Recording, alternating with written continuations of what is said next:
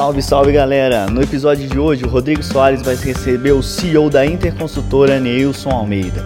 E ele vai compartilhar com a gente sua experiência e suas histórias, né? Nessa longa caminhada que ele teve no mundo do empreendedorismo até alcançar o sucesso. Fica ligado que é muito legal as histórias que ele conta.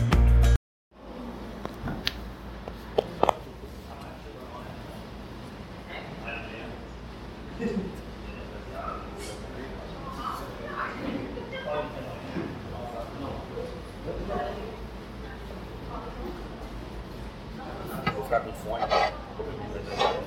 Vou fazer ficar com fone, porque eu tenho que ouvir a galera aqui nos conseguir. Todo mundo que fez educação física.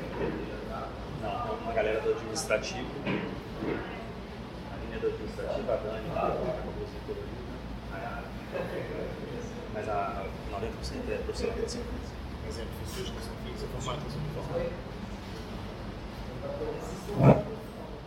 Gente, tudo bem? Legal. Bom, hoje eu estou muito feliz a gente estar tá retomando aí a escola de empreendedorismo. Para muitos de vocês é uma novidade, a gente fez essa, esse trabalho, né? a gente teve esse, esse contato com empreendedores aí antes da pandemia. A gente vai trazer nove empreendedores, alguns de vocês aí participaram dos encontros. E é muito legal, né? Todo mundo que participou viu isso. A gente ouvir histórias de sucesso, histórias que, que nos inspiram, mas mas que por trás, cara, tem uma relação desgraçada e a gente sempre traz pessoas aqui para falar isso e a gente vê o quanto é difícil chegar, né, onde muita gente chegou e com certeza tem mais caminho para percorrer, mas para a gente é muito legal ouvir. Né? Quem teve essa, essa oportunidade se inspirou, tenho certeza, e para mim principalmente também, que adoro falar de empreendedorismo, adoro divulgar, adoro fomentar, é, eu adoro. Adoro conversar sobre isso, adoro conversar com pessoas que têm esse espírito.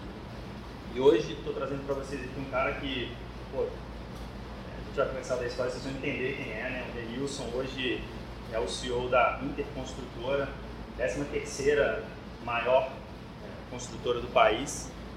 Absurdo o crescimento dos caras como é que está sendo. É, vamos começar lá de baixo com a história deles para vocês entenderem que, que ele não chegou aqui de forma fácil, teve que abdicar de muita coisa, teve que ralar pra caramba, teve que perder noite de sono, como todas as histórias que a gente vê de empreendedores de sucesso. Então, eu quero agradecer agora em nome da, da nossa família Dinamo aí, a presença, né, a disponibilidade com um cara que de primeira falou bora. Eu acho que adora falar também né, de, de empreendedorismo. Leozão, um grande amigo que eu tenho do futebol, tá aqui porque falei para ele, cara, não toque no Nilson, ele é muito próximo, né? apesar da gente também já se conhecer. Nilson malhou com a gente em 2012, a Inter era quem em 2012? Nossa, tinha. Não fazia nem prédio ainda. Não fazia nem prédio, quase. E o Leozão fez essa ponte, aí falou, pô, deixa eu ir lá também. Eu falei, pô, nosso convidado. E é um cara que joga bola comigo aí há 25 anos, a gente bate bola. Garanto muito pra ele lá no campo. Corro pra ele pra caramba. Enfim, a gente vai escutar um pouquinho o Neilson hoje, pessoal. E, e aí eu queria saber, Neilson, assim, você começar contando lá de trás, aqui como eu te falei, todo mundo é educador físico, alguns administrativos, a galera que tá online também Lá de trás, onde tudo começou, ser moleque, seu pai com restaurante, né? como é que foi essa história toda lá atrás de, de, experiência que você teve com essa parte do restaurante? E aí a gente vai desembolando a conversa. Legal.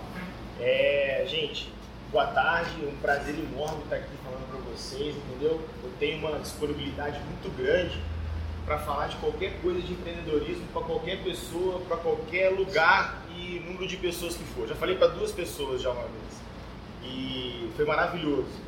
Meu intuito é plantar uma sementinha na cabeça de cada um, no coração de cada um. Agora, germinar, crescer e dar fruto não depende de mim, depende de vocês. Então, é, tudo que a gente falar aqui hoje, uma história que eu vou contar para vocês aqui, é tudo verdade, tem floreio, não tem palestra montada, não tem nada disso, é de coração. Agora, tem que tentar pegar isso e conseguir adubar, jogar água, cuidar para ver se essa sementinha, essa sementinha aí. Ter paciência. É, essa sementinha aí dá algum bom fruto lá na frente, tá? É, o Leozão é muito meu amigo, é meu amigo irmão. E o Léo ele me ensina muito quando ele está em quadro. O último jogo que o Léo estava em quadro, eu chorei do lado de fora do jogo, igual criança. Eu, minha mulher começou a chorar. Se eu falar, eu começo a me emocionar. porque ele estava jogando é, com uma dupla superior a ele. Beach tennis. Acho que os caras eram do Rio. Eles estavam perdendo o jogo. O Léo olhou para a cara da mulher dele e fez assim, ó. Vamos, porra! A gente pode, porra! Não é isso, Léo? Estou exagerando? Eles viraram o jogo e ganharam o jogo. Isso aí, por que, que eu estou falando essa historinha aqui, aproveitando que o Léo está aqui? Eu não gosto de decorar nada que eu vou falar, então o Léo chegou, já veio na minha cabeça, já estou falando. Sou assim. Então, o que acontece?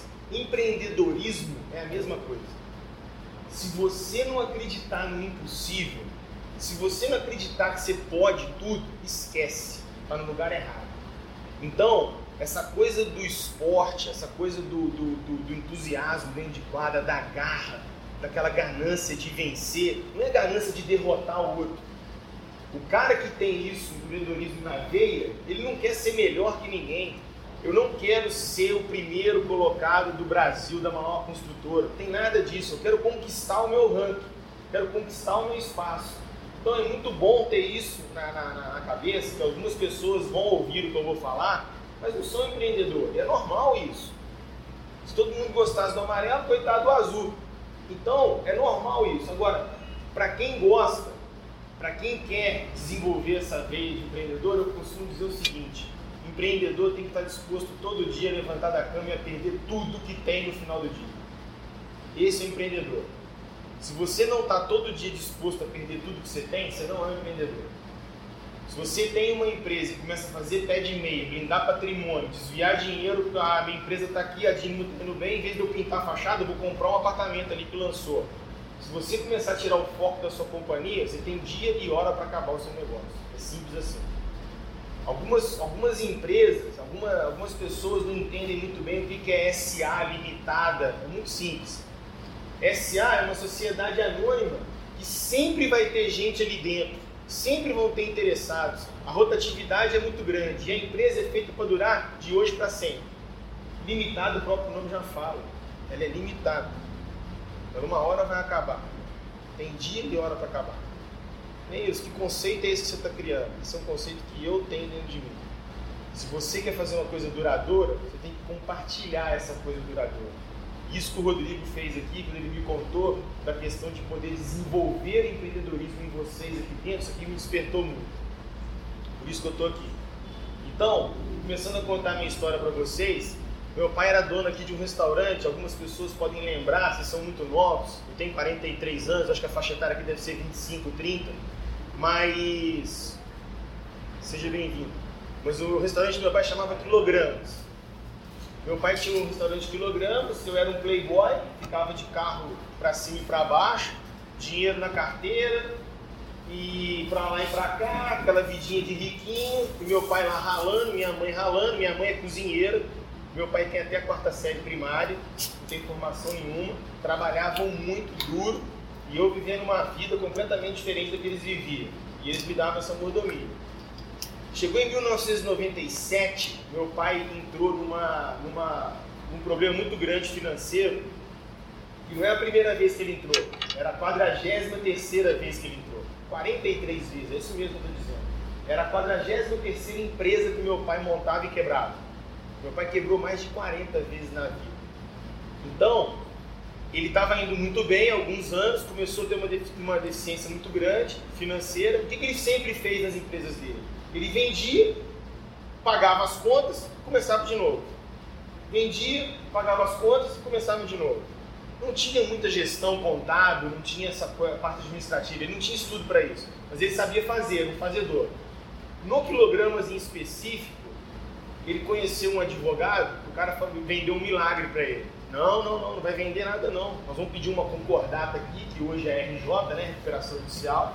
Antigamente chamava concordata e nós vamos rolar essa dívida, nós vamos negociar, nós vamos fazer e vamos acontecer. Meu pai caiu nesse ponto do vigário, conclusão, a concordata não deu certo e ele veio, a empresa foi decretada falência.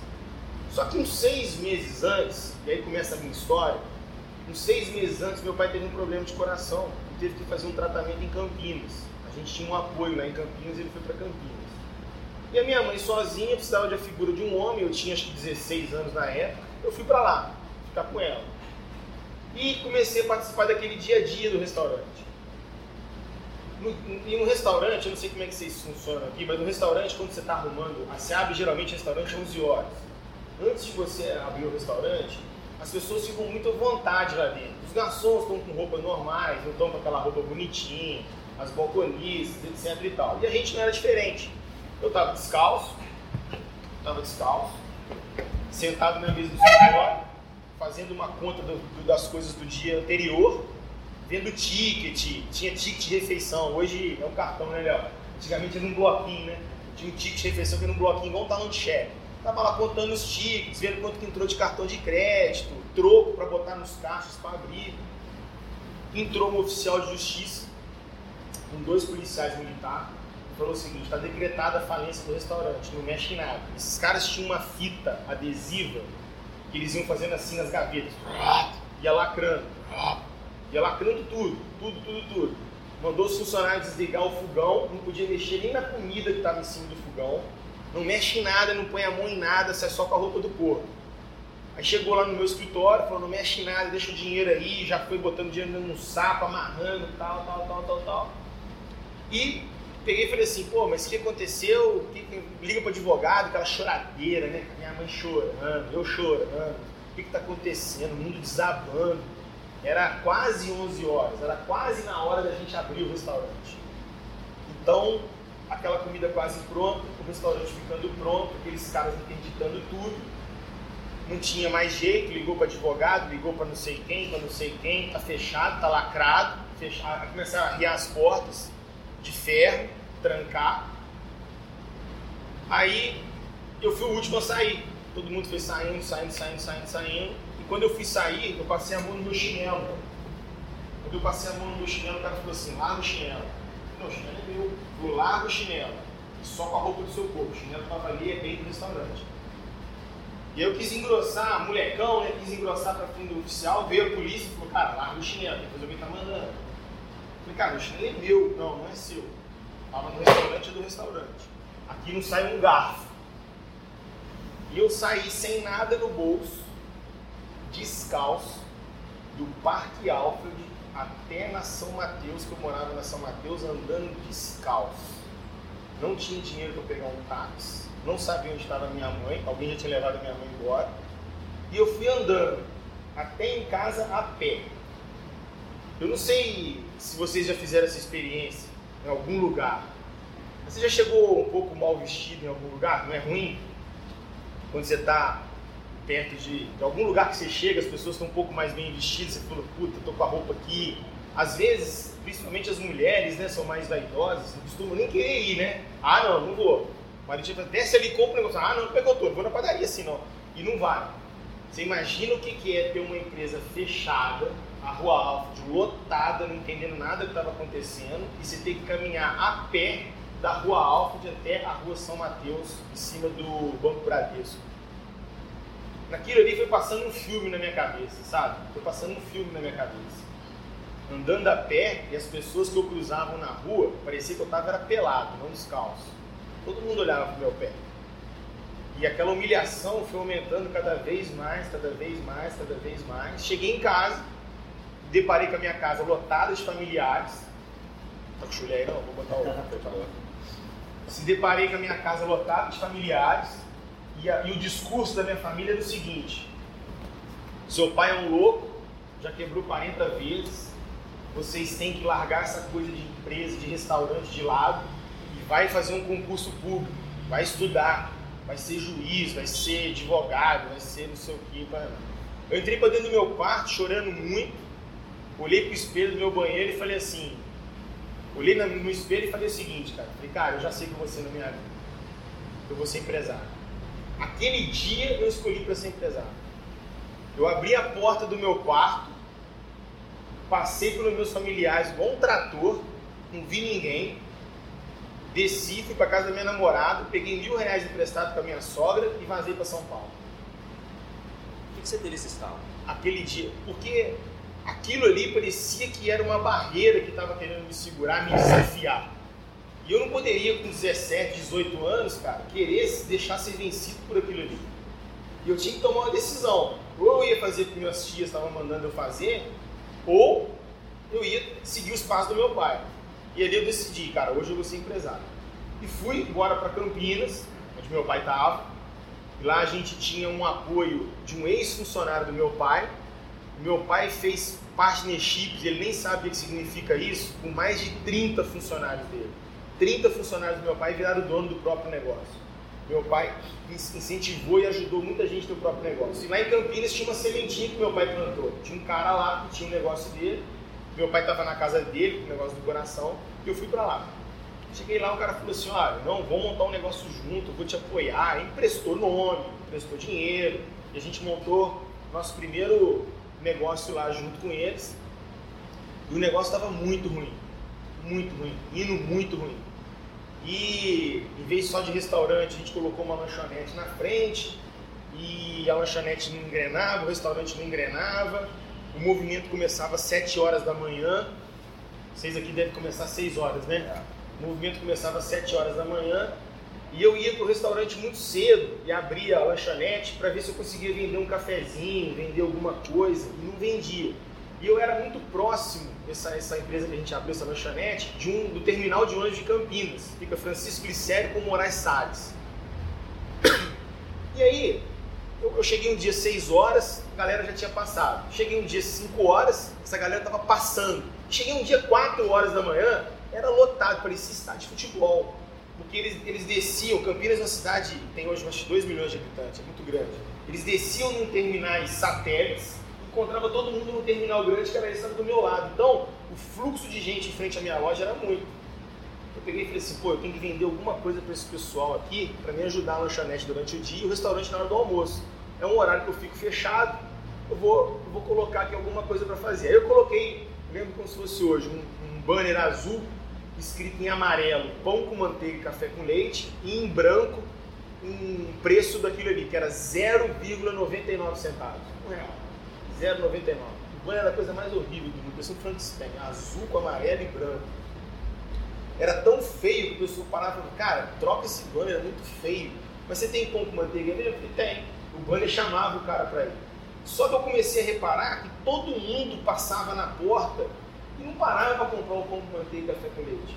Pô, o que está acontecendo, cara? Um real, tá barato pra caramba. Na padaria era 1,80 na época, não sei. Aí um dia um cara pegou e falou assim comigo, aqui, me dá um pão com manteiga e café com leite para viagem? Eu falei, ô, oh, perfeitamente. Aí eu parti, botei manteiga, botei o, o leite com café no copo plástico, já tinha tampa ali. Eu botei a tampa, na hora de botar o pão, eu não tinha uma coisa preparada para botar o pão para ele levar. Eu falei assim, ah, você espera só um minutinho que eu vou buscar um saquinho.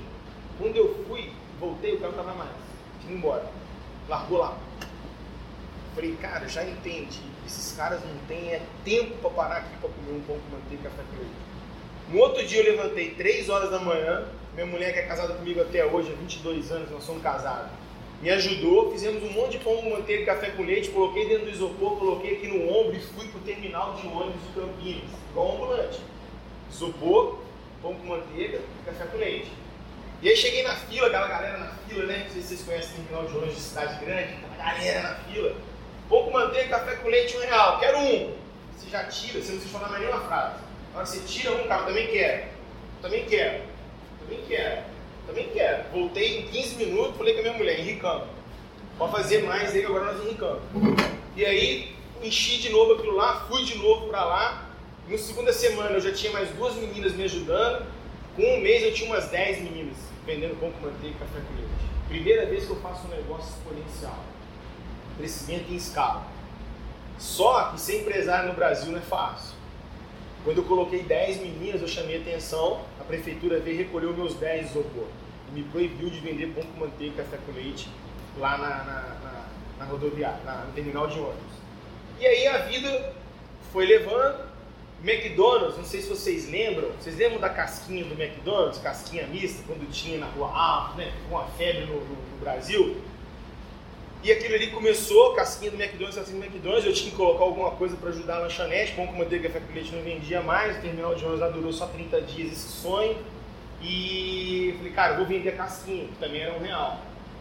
Campinas estava passando por uma crise econômica muito grande, no ano de 99, 2000. Que o país inteiro, mas Campinas estava sofrendo demais, então tinha que trabalhar com coisa barata. Eu fui para São Paulo e descobri aonde que os caras vendiam aquela máquina italiana de fazer o sorvete do McDonald's, que nada mais é baunilha, água e ar. Aquele sorvete tem 50% de ar. Eles injetam ar ali na hora de fazer, e aquele fica gostosinho, bacana, mas tem ar naquilo. É muito lucrativo, custa 15 centavos um sorvete daquele. E a gente vendia por um real. E comprei uma máquina, e aquela máquina é uma engenhoca, entendeu? Uma engenhoca. Você tem que passar silicone no final do dia, porque as peças é, fica tudo ressecado, a máquina não funciona, o sorvete sai mole. É foda. A do McDonald's era a melhor que tinha. A que eu comprei com dinheiro dava era pior que tinha. Usada, muito ruim. Então, comecei com uma máquina, duas, três, quatro. Quando eu cheguei, eu tinha umas 20 máquinas espalhadas em Campinas, inclusive ao lado do McDonald's, era o concorrente do McDonald's no centro de Campinas. E vendia 3 mil casquinhas, 4 mil casquinhas por dia. Começou meu negócio de novo, 4 mil reais por dia com um cara que tinha perdido tudo. Pô, bom pra caralho. Lucro do caramba. Comprei BMW, mudei de apartamento, morava num apartamento muito pequeno com a minha mulher, mudei de apartamento, de aluguel mas mudei, podia pagar um aluguel melhor. Comecei a viajar, tudo com as maquininhas de McDonald's. Aí eu sofri uma fiscalização da prefeitura que eu tinha que emitir nota fiscal na, do sorvete. Hoje a gente compra uma maquininha de cupom fiscal e você aperta um botão sai o cupom fiscal. Antigamente não tinha isso. tinha que ter o vará, tinha que entrar na, na receita estadual, que, era um sacrifício poder emitir uma nota fiscal no, no, no Brasil. E aí fui fechando. Multa, notificação, foram recolhendo minhas máquinas fui recolhendo as marcas, fui um monte de coisa. Aí tive que vender minha BMW. BMW era bem novinha, tinha 200 mil quilômetros. É tipo o carro do, do falido, entendeu? O rico não quer e o pobre não alcança. Mas eu queria andar de BMW, aquela vontade de andar de BMW. Então, vendi aquele pau velho que eu tinha lá, o apartamento que eu estava pagando eu tive que retornar para trás, aquela coisa toda. E aí veio um, uma, um episódio muito interessante que a minha loja era na Francisco de Sérgio, número 823. Era a penúltima loja da esquina. Era a minha loja tinha da esquina. Caixa Econômica Federal abriu a licitação de casa lotérica em Campinas. Para você conseguir a licitação numa, numa casa lotérica, uma das coisas primordiais é o ponto comercial. E o ponto comercial, quanto mais perto da esquina, sem ser a esquina, tem mais pontuação. Então a minha loja era penúltima, antes da esquina, então a pontuação dela era muito alta. O cara preencheu os requisitos, ele tinha uma rede de casa lotérica lá em Campinas, e ele preencheu o requisito para ter licitação naquela quadra com o meu endereço. Beleza, não sabia. Estou lá um dia catando dinheiro no caixa para poder pagar as contas no final do dia. Eu fazia uma coisa muito interessante, para abrir um parênteses. Eu não tinha dinheiro, né? Todo dia vendia o almoço para comprar janta. Aí o cheque batia na minha conta e o cheque voltava sem fundo. Número 11. Alguém já teve cheque sem fundo aqui? Se levantar a mão. Eu já tive muito. Então voltava motivo 11. Tá? Quando o cheque bate de novo, volta motivo 12. Encerra sua conta. Aí quando batia a primeira vez, meu gerente me ligava. Né? Bateu aqui. Beleza. Monitora para mim. Aí chegava de novo, o cheque batia a segunda vez. Neilson, vai bater a segunda vez. Corre aqui. Aí eu corria lá, pegava um envelope para fazer depósito no caixa rápido fazia, o cheque era de mil reais, eu fazia um depósito no envelope de mil reais, saía o comprovante, só que o envelope estava vazio. Levava pro meu gerente, falava, cara, tá aí, ele, ó, vou pagar com essa porra desse envelope, mas de tarde você traz mil reais, tipo comigo. Voltava, trabalhava, pegava os mil reais no caixa, quatro horas da tarde, ia lá no banco falava, cara, tá aí os mil. Cara, beleza, boa, vai voltar de 12, não vai encerrar sua conta. Existe inúmeras vezes, era quase todo dia que a gente fazia isso. Mas voltando do, do, do caso da, da casa lotérica, eu estava lá catando esse dinheiro para poder levar para o banco, correio passou, deixou as correspondências, peguei a correspondência, cobrança, cobrança, cobrança, cobrança, cobrança, Caixa Econômica Federal. Falei, pô, não tem nem conta na Caixa Econômica Federal, você está mandando cobrança para mim. Aí abri, não vi o nome. A gente fica tão automático administrando dívida, é um perigo para o empresário administrar dívida. Você para de atuar no seu negócio e começa a atuar como financeiro de administrar dívida. É um perigo isso. Aí comecei, abri no instantâneo, não vi que nada, estava escrito lá, Djalma. Falei, caraca, nem Djalma eu sou, parabéns, você foi contemplado na licitação pá, pá, da casa lotérica. Falei, cara, o correio entregou errado, né? E larguei aquela carta ali. Aí a menina que fica no caixa foi guardar as correspondências, o negócio e tal. Falei assim, nem é, tá falando que ganhou casa lotérica aqui nesse endereço. falei, não, minha filha, você é de alguém. Não, tá aqui, ó, Francisco Bicep, número 823. Aí eu fui ler a carta. E lá realmente estava no meu endereço. Não sabia quem que era esse tal de Djalma, ninguém tinha me procurado. Estou lá trabalhando, passou uma semana, aparece um corretor. Você quer vender o restaurante? Falei, vendo. Em casa a gente vende tudo, até os filhos das mulheres, só não entrega. Mas a gente vende. Aí, peguei e falei o seguinte, vendo? Claro que eu vendo. Quanto você quer no restaurante? Ah, quanto você oferece? Não, vamos montar uma proposta, ver o que, que você tem. O corretor, bem esperto, entrou como se fosse o restaurante que ele queria comprar. Depois de um dia ele voltou e falou assim, olha, eu te dou 100 mil no restaurante. Eu falei, pô, 100 mil reais, eu arrumo minha vida, né? Começo de novo, vou para outro lugar. E aí peguei e falei assim, eu vou pensar. Falei com ele. E aí, eu peguei, aquele nome de Jalma ficou na minha cabeça, ficou na minha cabeça. Eu tô em pé na porta do restaurante e tem um pessoal na porta, uns três, quatro caras, olhando, vendo, tirando foto. Antigamente não era de celular não, tinha as maquininhas digital e tal. Cara falou assim, Djalma, vamos agora na outra. Eu falei, caraca, será que é o cara? E fui na cara dura nele. Falei, Djalma. Aí ele olhou. Falei, beleza? Tudo bom. Falei, parabéns, hein? Ele, ah, obrigado tal. Deu certo, né? Ganhamos aqui e tal. Falei, pois é, o corretor teve aí. Tudo na minha imaginação que, tava, que era o corretor do cara. Então, conseguiu fechar com ele? Falei, estamos quase. Tá bom então, tchau. Agora eu já sei. Aí o corretor, liguei pro corretor, tinha o telefone dele. Falei, amigão, vamos fechar, vem cá, vem cá. Quanto você quer? Eu falei, 400 mil. Você tá louco, tá, não sei o quê. Eu tinha ligado com os três corretores, uma casa lotérica ali vai uns 4 milhões de reais. Perto do terminal de ônibus. Era nova, a loja era grande, o cara ia faturar pra caramba. Conclusão, o corretor ficou jogando duro comigo, mas o tal do apareceu e pagou os 400 mil reais. Com os 400 mil reais, eu limpei meu nome, parei de ficar fazendo um depósitozinho, peguei o capital e fui para Santos, São Paulo. Santos é minha cidade natal. Lá em Santos eu comecei uma rotisseria, foi quando meu pai e minha mãe começou. Começamos na rotisseria, abrimos uma, abrimos duas, abrimos três, aquela coisa exponencial. Com o seu capital pá, próprio pá. que você levantou. Aí com um capitalzinho próprio. Só que aí começou o quê? De novo a coisa oscilar. Começou a oscilar, começou a queimar caixa, começou a comer capital. Aí o capital já não tinha todo, foi diminuindo, foi diminuindo, foi diminuindo. E eu sou. Meu pai me ensinou isso quando eu era criança, né? Eu sou tarado com carro. Meu hobby é carro. Só tem um hobby na minha vida que é carro. E eu ficava lá na, na, na mas comprando carro, comprando carro, comprando carro. E o dinheiro foi acabando, e o movimento caindo. E Santos vive de temporada. Temporada que chove era ruim, que é cidade de férias, Paulistada desce, aquela coisa toda. Conclusão, eu peguei e falei assim, porra, eu perco muito dinheiro com carro. cara. Carro a gente perde muito dinheiro, né? Tirando esses últimos seis meses que todo mundo ganhou dinheiro com carro, carro a gente perde muito dinheiro. Eu falei, cara, eu vou montar uma lojinha de carro pra mim, em vez de eu perder dinheiro, agora eu vou começar a ganhar dinheiro com carro.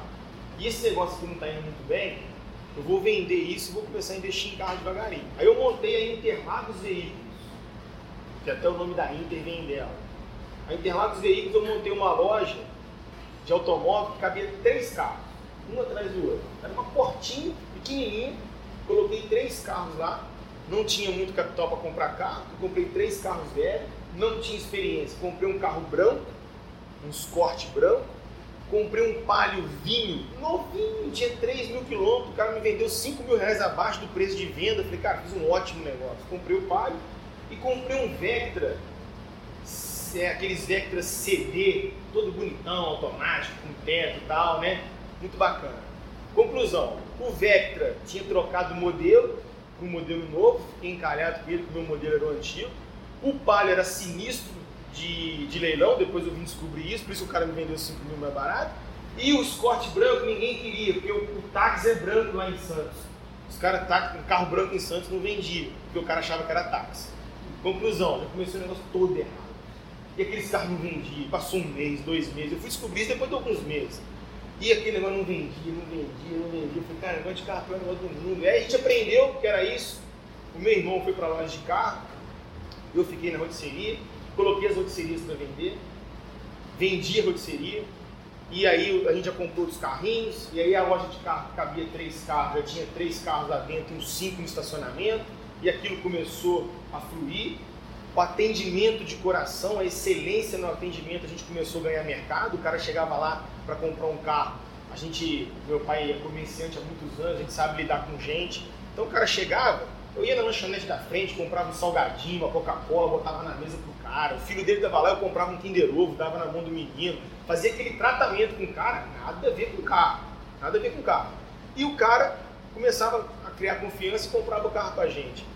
Lá em Santos tem uma cidade lá que chama Cubatão. Tudo que é empresas derivadas da Petrobras e da Petrobras empregam muita gente nessa, nessa, nesse lugar, chama Cubatão. Só que esses caras trabalham de segunda a sexta, muitos deles trabalham embarcado. Eles embarcam no navio, ficam uma semana fora e voltam final de semana.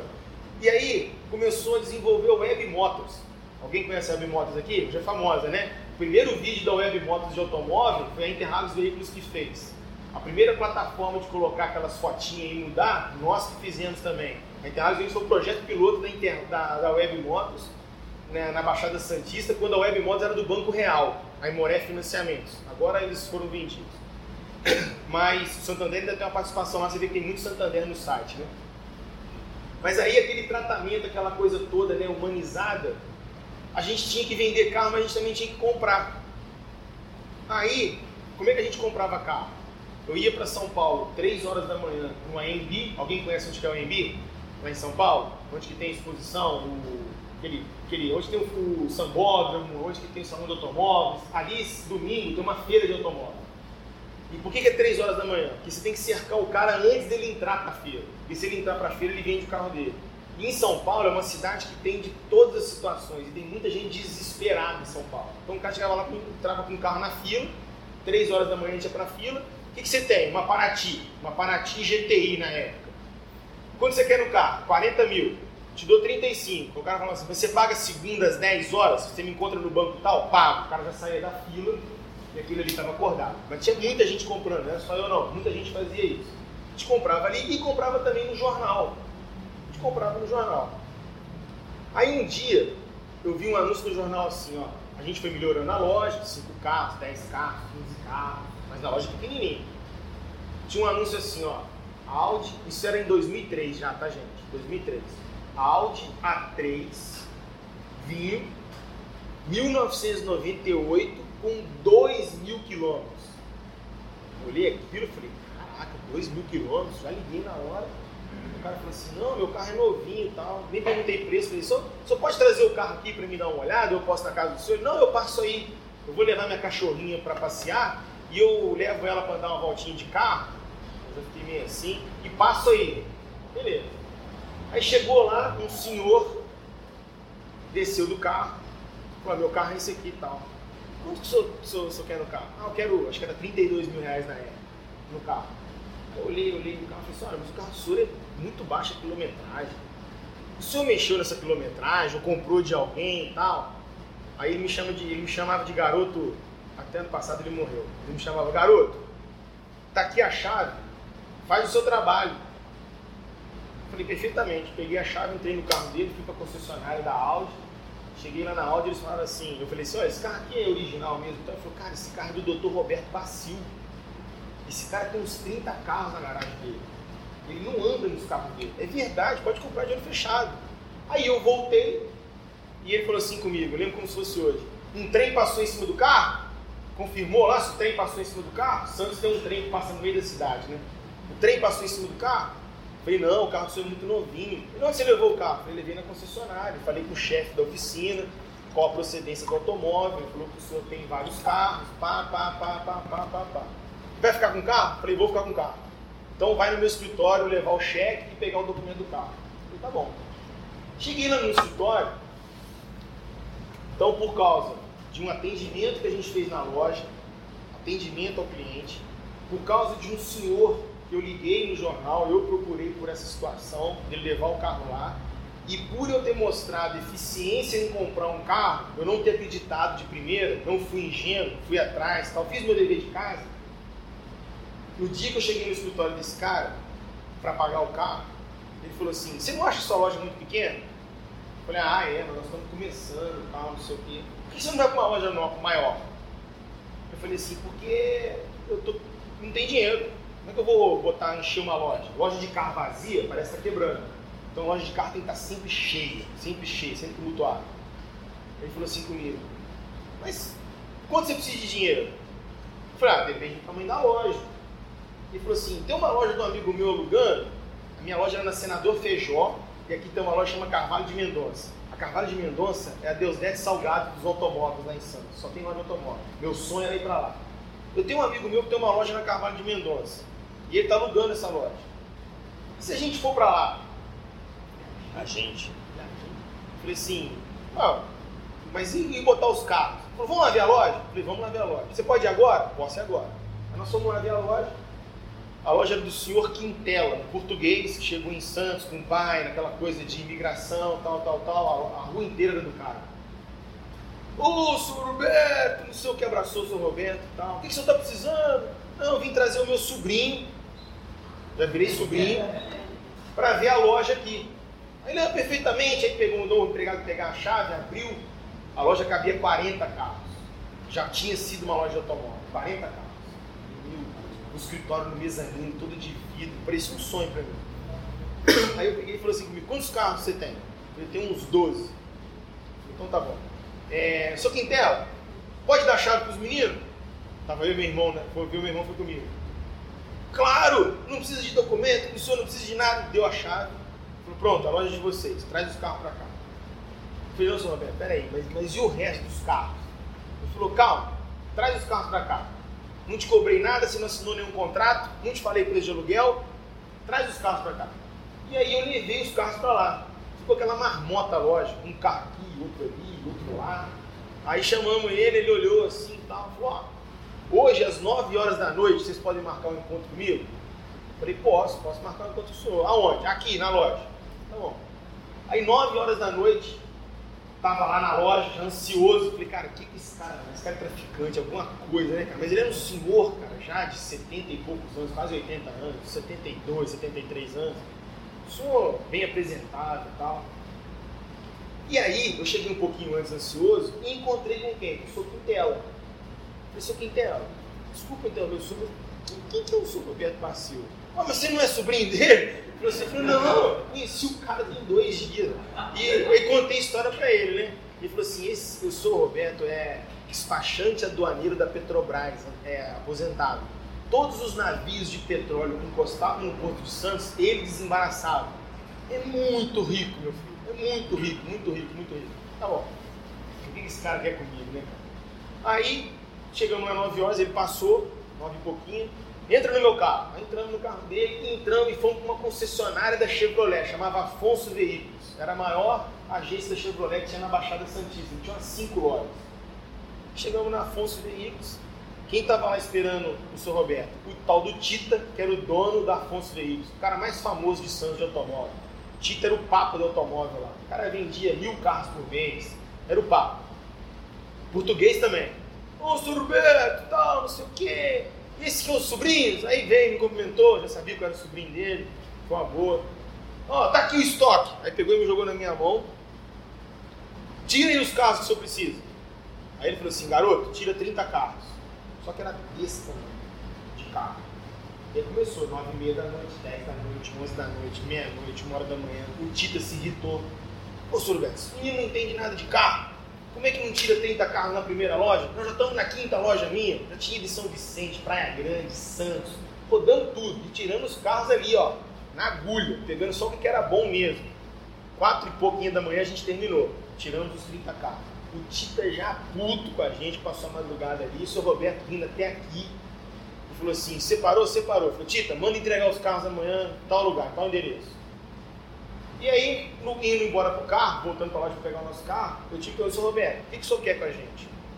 Ele falou assim: aquele ato que vocês tiveram de comprar o meu carro, e eu assisti alguns atendimentos dentro da loja, o carinho que vocês têm pelo cliente, a atenção que vocês dão no carro. Eu rodei enquanto você foi levar meu carro na Audi, eu entrei em todos os seus carros.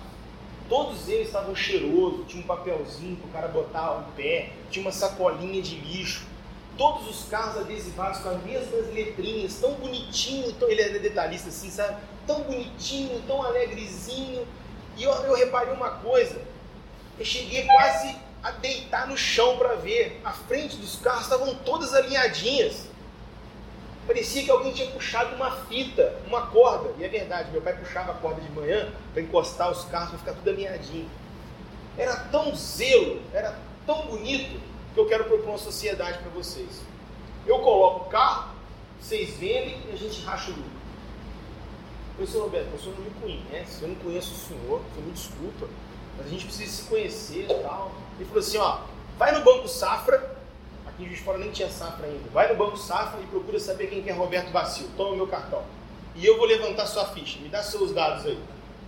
Beleza, eu tinha cheque sem fundo, título protestado, não sei o quê, e o cara, eu cheguei no Banco, eu fui no Banco Safra, cheguei no Banco Safra, falei lá com a gerente, se eu não me engano chamava Karen, falei, cara, tudo bem? Tudo bom. Olha, eu conheci o Roberto Bacil e vim pegar a informação dele. Meu, meu melhor cliente, senta aqui, ele é amigo do Zé Safra. Senta aqui, o que, que você conheceu o Roberto e tal. Beleza, aí começamos esse negócio. O senhor Roberto Bacil virou meu padrinho, meu padrinho. Começou, os carros que ele tirou da concessionária, detalhe falar, eram todos dele. Ele bancava a concessionária, ele era investidor da concessionária. E 30 carros, 50, 100, 200, 300 carros e a gente vendendo 300 carros por mês. Uma equipe de venda fantástica, treinamento diário, trabalhava de domingo a domingo, porque eu tinha que vender, eu queria crescer e abrir duas lojas, quatro lojas, seis lojas, sete lojas na Baixada Santista. E o seu Roberto, enquanto vocês estiverem entregando, eu estou aqui. E a entrega era absurda, eu e meu irmão trabalhando de domingo a domingo, meu filho Gabriel e a Georgia nasceram num vírus pequeno, chegava 10 horas da noite, acordava 6 da manhã, feirão de carro todo final de semana, ia, participava de feirão em São Paulo, Guarulhos, colocava carro na cegonha, levava uma loucura minha vida, uma loucura minha vida. Maior revenda de automóvel do Banco Itaú, fomos eleitos, fomos eleitos a maior revenda de automóvel do Banco Aimoré, não sei se alguém lembra do Banco Aimoré aqui, financiamentos, depois virou Banco BV, lembra o Banco Votorantim? Batemos o recorde no Banco Votorantim. É, tínhamos camarote VIP na Fórmula 1, porque o primeiro colocado da Baixada Santista ganhava esse camarote, a gente ia para lá levado pelos bancos. Tudo acontecendo da melhor maravilha do mundo. E o Sr. Roberto está com a gente. Começamos a diminuir os carros do Sr. Roberto, só ter carro nosso. E o Sr. Roberto ali, ó, do nosso lado, do nosso lado, do nosso lado. Em 2008, não sei se vocês lembram, teve a bolha né, imobiliária nos Estados Unidos. E isso quebrou alguns bancos lá, o governo americano fez o aporte para os bancos não quebrarem, mas isso foi um efeito dominó no mundo. Simplesmente o financiamento de automóvel, que era em 72 meses, caiu para 36. Parou de vender. Parou de vender, o negócio começou a fazer isso. Eu vendia 300 carros por mês. Quando você vende 300 carros por mês, você tem 300 carros no salão, 300 carros na oficina e 300 carros entregando. Entregava 10 carros por dia. Então eram 900 carros girando dentro da empresa. Aquilo ali era muito carro. Eu não sei se vocês lembram, a tabela FIP que aconteceu agora da tabela FIP subir, a tabela FIP despencou. Eu lembro que eu tinha a Hilux SW4 2006, 2007 no meu salão, que eu tinha pagado 140 mil reais no carro, o carro estava sendo vendido a 90 mil eu tinha umas 15. Fiz as contas, eu e meu irmão falaram, cara, quebrando. Não tem jeito. O capital aqui vai embora. E o seu Roberto era investidor. Ele não era dono do carro. Ele não era dono do carro. Ele tinha um dinheiro de X carros. Ele chegou perto da gente e falou, cara, eu preciso do meu dinheiro. Não, mas o carro, o dinheiro do senhor está nesse carro aqui. O carro agora não vale 100, vale 40. Eu tenho 100 com você. E aí nós fizemos uma conta bem rápida, a depreciação do estoque e para pagar o seu Roberto, a gente ficava sem nada. Simplesmente sem nada. Quebramos de novo. E aí a gente viu aquela situação. Fecharam as lojas. Não, ainda, ainda não fechei não. Mas a gente viu que a gente estava quebrado. E aí a gente fez o seguinte, cara, o que fazer? Aí a questão do empreendedorismo. O que fazer? Reuniões igual essa aqui, ó. Todo mundo aqui, dono de uma loja de automóvel. O que, que vamos fazer? vamos fazer uma pressão nos bancos, vamos fazer não sei o quê. Cara, esquece, o banco tá, tem aí pra gente, não vai financiar nunca, o que vamos fazer? Então ninguém vai vender, vamos botar preço caro que ninguém tem de comprar. Esquece, particular vende, uma loja trai. Não tinha solução. Saiu dessas reuniões, eu virei pro meu irmão e falei o seguinte, olha só, a gente começou com três carros, três carros errados. Vamos começar de novo. O que você quer dizer? Falei, vamos vender essa porra toda, vamos queimar o estoque inteiro e vamos dar uma pedalada no São Roberto. Chamei no São Roberto, falei, São Roberto, vou precisar dar uma pedalada no senhor. Você tem que me dar um ano de prazo para pagar o senhor. Claro, garoto, pode me pagar daqui a um ano. Nós fomos lá e vendemos o estoque todo no preço da realidade. Então a Hilux de 140 mil vendi por 90, peguei 90 mil no bolso. O Palio lá, Celebration completo, que era 30 mil, valia 22, vendi por 22. E fui captando dinheiro. Em 30 dias, nós vendemos metade do estoque. Metade do estoque. E vendi muito à vista, porque não estava financiando e o cara estava achando que estava fazendo um bom negócio. O oportunista apareceu nessa hora. Então comprava à vista. O cara, pô, tá barato demais. Comprava, comprava, comprava. Só que aí, depois de 30 dias, eu era o único cara da Baixada Santista que tinha dinheiro para comprar carro novo. Os meus concorrentes todos ficaram em cima do carro e não realizaram prejuízo, e eles não tinham coragem de comprar outro carro. E eu virei comprador. Botei tem uma foto, todas as lojas nossas escrito assim: estamos comprando, grandão. Fazia fila de carro para vender carro para gente. E aí o cara da Hilux chegava lá, não é 90 mais, 60. E o cara entregava, não tinha ninguém comprando. E renovei a minha frota comecei a fazer isso de novo. Só que o seu Roberto me chamou no canto e falou assim, garoto, deixa eu te falar uma coisa. A gente veio bem até aqui, então, já tinha isso de 2013 a 2008, tinha uns 5 anos. Nós estamos bem até aqui, mas vocês têm que sair desse ramo. Vocês têm que entrar no ramo de construção. Ramo de construção, seu Roberto, não sabe construir, não sabe nada. Vão aqui, eu vou levar vocês em Guarujá. Aí ele me levou em Guarujá e mostrou os prédios que eles tinham feito de frente para a praia. Ele tinha feito uns 10 prédios. Nunca tinha falado comigo prédio um, prédio outro, prédio outro, prédio outro. Falei, meu Deus, cada prédio, cada arranha-céu, frente para o mar, em Guarujá, na Encerrada. Ele falou assim, vocês têm que entrar nesse negócio. Eu falei, mas com que dinheiro, seu Roberto? Aí ele foi lá e fez um cheque de um milhão de reais, estacou da folha e falou, toma, compra terreno e constrói. Peguei o cheque, botei no bolso, fiquei com o cheque uns 90 dias no bolso. Sabia comprar terreno, não sabia comprar terreno, não sabia construir, não sabia fazer nada. E a loja de carro, a gente arrumou lá o estoque, mas a gente diminuiu, porque a gente não conseguiu comprar a mesma coisa que a gente tinha. Então eu comecei a vender ponto comercial, outras lojas eu fechei, comecei a encolher. E aí veio a ideia de eu vir para Juiz de Fora.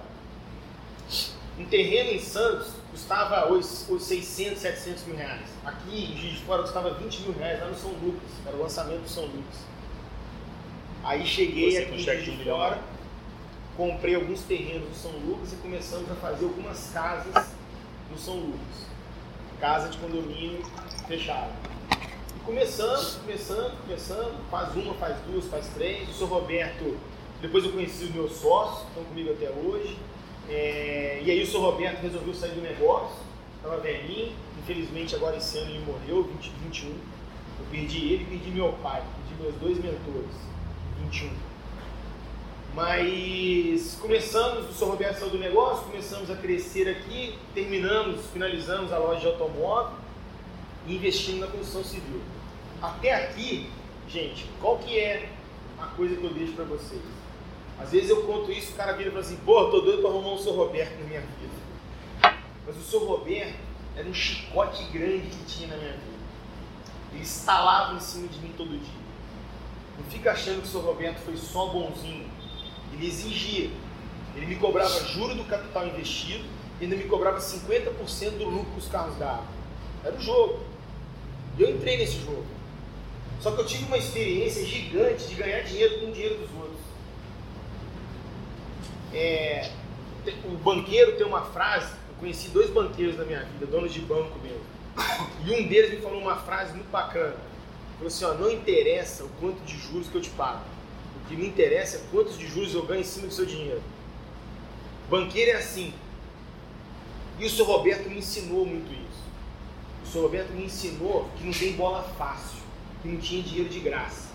Então eu tinha que trabalhar muito, produzir muito para poder pagar juros, para poder dar parte dele no negócio, ainda sobrar um pouco para mim. Por isso que eu vendia 300 carros por mês e não fiquei rico eu tinha muita coisa para pagar, muita coisa para arcar. Mas me deu uma experiência de vida, uma coisa absurda. E como a gente tinha que vender muito para poder a conta fechar, a gente pegou uma experiência de venda muito grande. E aí eu caí na Interconstrutora. Na Interconstrutora eu trabalho com deixa, dinheiro. Deixa eu só te pedir um break, porque assim, claro, nós vamos entrar em outra fase agora, que é a fase da Inter. Mas nesse período que você contou até agora, é, você é um cara vendedor. Você tá no seu, tá no seu sangue aí venda, né? Nitidamente. Você planejava esses negócios? Você sentava, você fazia um plano de negócio? Ou não? Você metia as caras e montava, igual tipo, vou montar loja de carro. Então, você foi conhecer mercado, você foi conhecer concorrente? Como é que você planejava a montagem? Porque são negócios diferentes, você é. da alimentação para carro, para. O que, que acontece? Quando eu brinco que o cavalo passa riado, tem que montar. Você ficar vendo, ah, no alazão eu não quero, no tordilho eu não quero, no machador eu não quero, no trotão eu não quero, o cavalo não passa de novo. Então, passou riado, tem que montar. Tinha oportunidade, eu entrava. Mas depois lá de dentro, planejamento, foco, determinação é 24 horas. Então é o que eu te falei, tinha que vender 300 carros? Tinha. Aonde? A gente ia para feirão, a gente fazia plantão à noite. A gente foi a primeira loja de automóvel, pelo menos lá na Baixada Santista, que tinha atendimento 24 horas de automóvel. Aqui em Juiz Fora, se você quiser que a sua família ver um carro no domingo, as concessionárias estão fechadas. Você não consegue. Às vezes eu digo que o cara tem para ver um carro, não consegue. Se você chegar às 18 horas, está fechado. Sábado fecha às 13. Tem uma lei aí em Juiz Fora que não deixa os caras trabalhar no final de semana. Lá não, a gente trabalhava direto e tinha plantão de madrugada. Então aquele cara que trabalhava embarcado na Petrobras, da descer do navio duas horas da manhã e precisava de comprar um carro para a filha que tinha feito 18 anos, ia lá na Interlagos. E eu vendia, e eu tava lá. Eu tava lá. Não tinha vendedor só não, eu tava lá. Então, é aquilo que eu te falei. Na primeira oportunidade, meti o peito, meti as caras. Porque se Você fizer conta, Rodrigo. negócio no, no, decorrer do processo. Porque se fizer conta, não, não, não fecha conta. Não fecha conta. Se você não botar o entusiasmo na ponta da caneta, você não sai do lugar. Minha segunda dúvida é o seguinte: quando você é pequeno, igual pô, a gente é pequeno, a gente aqui que é dono tem que fazer tudo, né? Tem você é financeiro, meu sócio é marketing, a gente está aqui lidando com a galera, né? De RH e tal nesse momento, até as concessionárias, vocês ainda administravam um negócio assim, você e seu irmão, por exemplo, ou vocês já começaram a ter uma estrutura gerencial, pessoas de apoio? Como é, então, essa pergunta é legal. Quando a gente estava lá no, no, ramo de alimento, a gente fazia tudo. Chegou no ramo de automóvel, a gente não poderia, não poderia estar tá fazendo tudo, mas também fazia tudo. E erramos muito. Então, o que, que acontece? Quando você monta no cavalo que passou riado e começa a sua empresa, você tem que jogar nas 11 é o mal, é a cruz que todo empresário brasileiro leva, jogar nas ondas, não tem jeito. Mas quando o seu negócio começa a escalonar, quando o crescimento exponencial chega, tem que investir em duas coisas, advogado e contador. Lá nos Estados Unidos, eu não sei se alguém já teve oportunidade de saber como é que abre uma empresa lá, mas eu tenho empresa lá. Lá nos Estados Unidos, você vai para abrir uma empresa, você vai num advogado, você não vai no contador. O advogado abre a tela e fala, como é que é o nome da sua empresa? Tal nome. Ele preenche lá, clica no botão, já sai seu CNPJ. É um sisteminha. Desse jeito. Tem que repartição em um. Isso é o CNPJ. E aí ele vira e fala assim, e qual é a classificação do seu contador? O que é isso? Qual é a classificação do seu contador? O seu contador tem uma classificação para qual tamanho de empresa, para qual tamanho de faturamento, qual o setor que você vai colocar atividade nessa empresa e o seu contador é qualificado. O que isso quer dizer? Que eles dão muita importância para o advogado e muita importância para o contador. Volta para o Brasil. Como é que a gente escolhe contador nosso? Lá no churrasco na pelada. Ou oh, tem um contador bom pra caraca, é mesmo? É 150 reais por mês. O cara é top. 150 reais por mês. Como é que pode ser top? Meu, meu contador hoje na Inter, a gente gasta 300 mil por mês com a equipe dele. Por que eu vou ter um cara de 150 reais? Então, tem um motivo. A gente é auditado pela KPMG. A KPMG é que patrocina o UFC, a Big Four, uma das quatro maiores do mundo. Mas, o que, que acontece? Quando você monta no cavalo, joga nas 11 e começa a crescer, você começa a precisar de investir na sua companhia. E investir nisso, em contador, em advogado. Advogado para quê? Prevenção, gerenciamento de risco.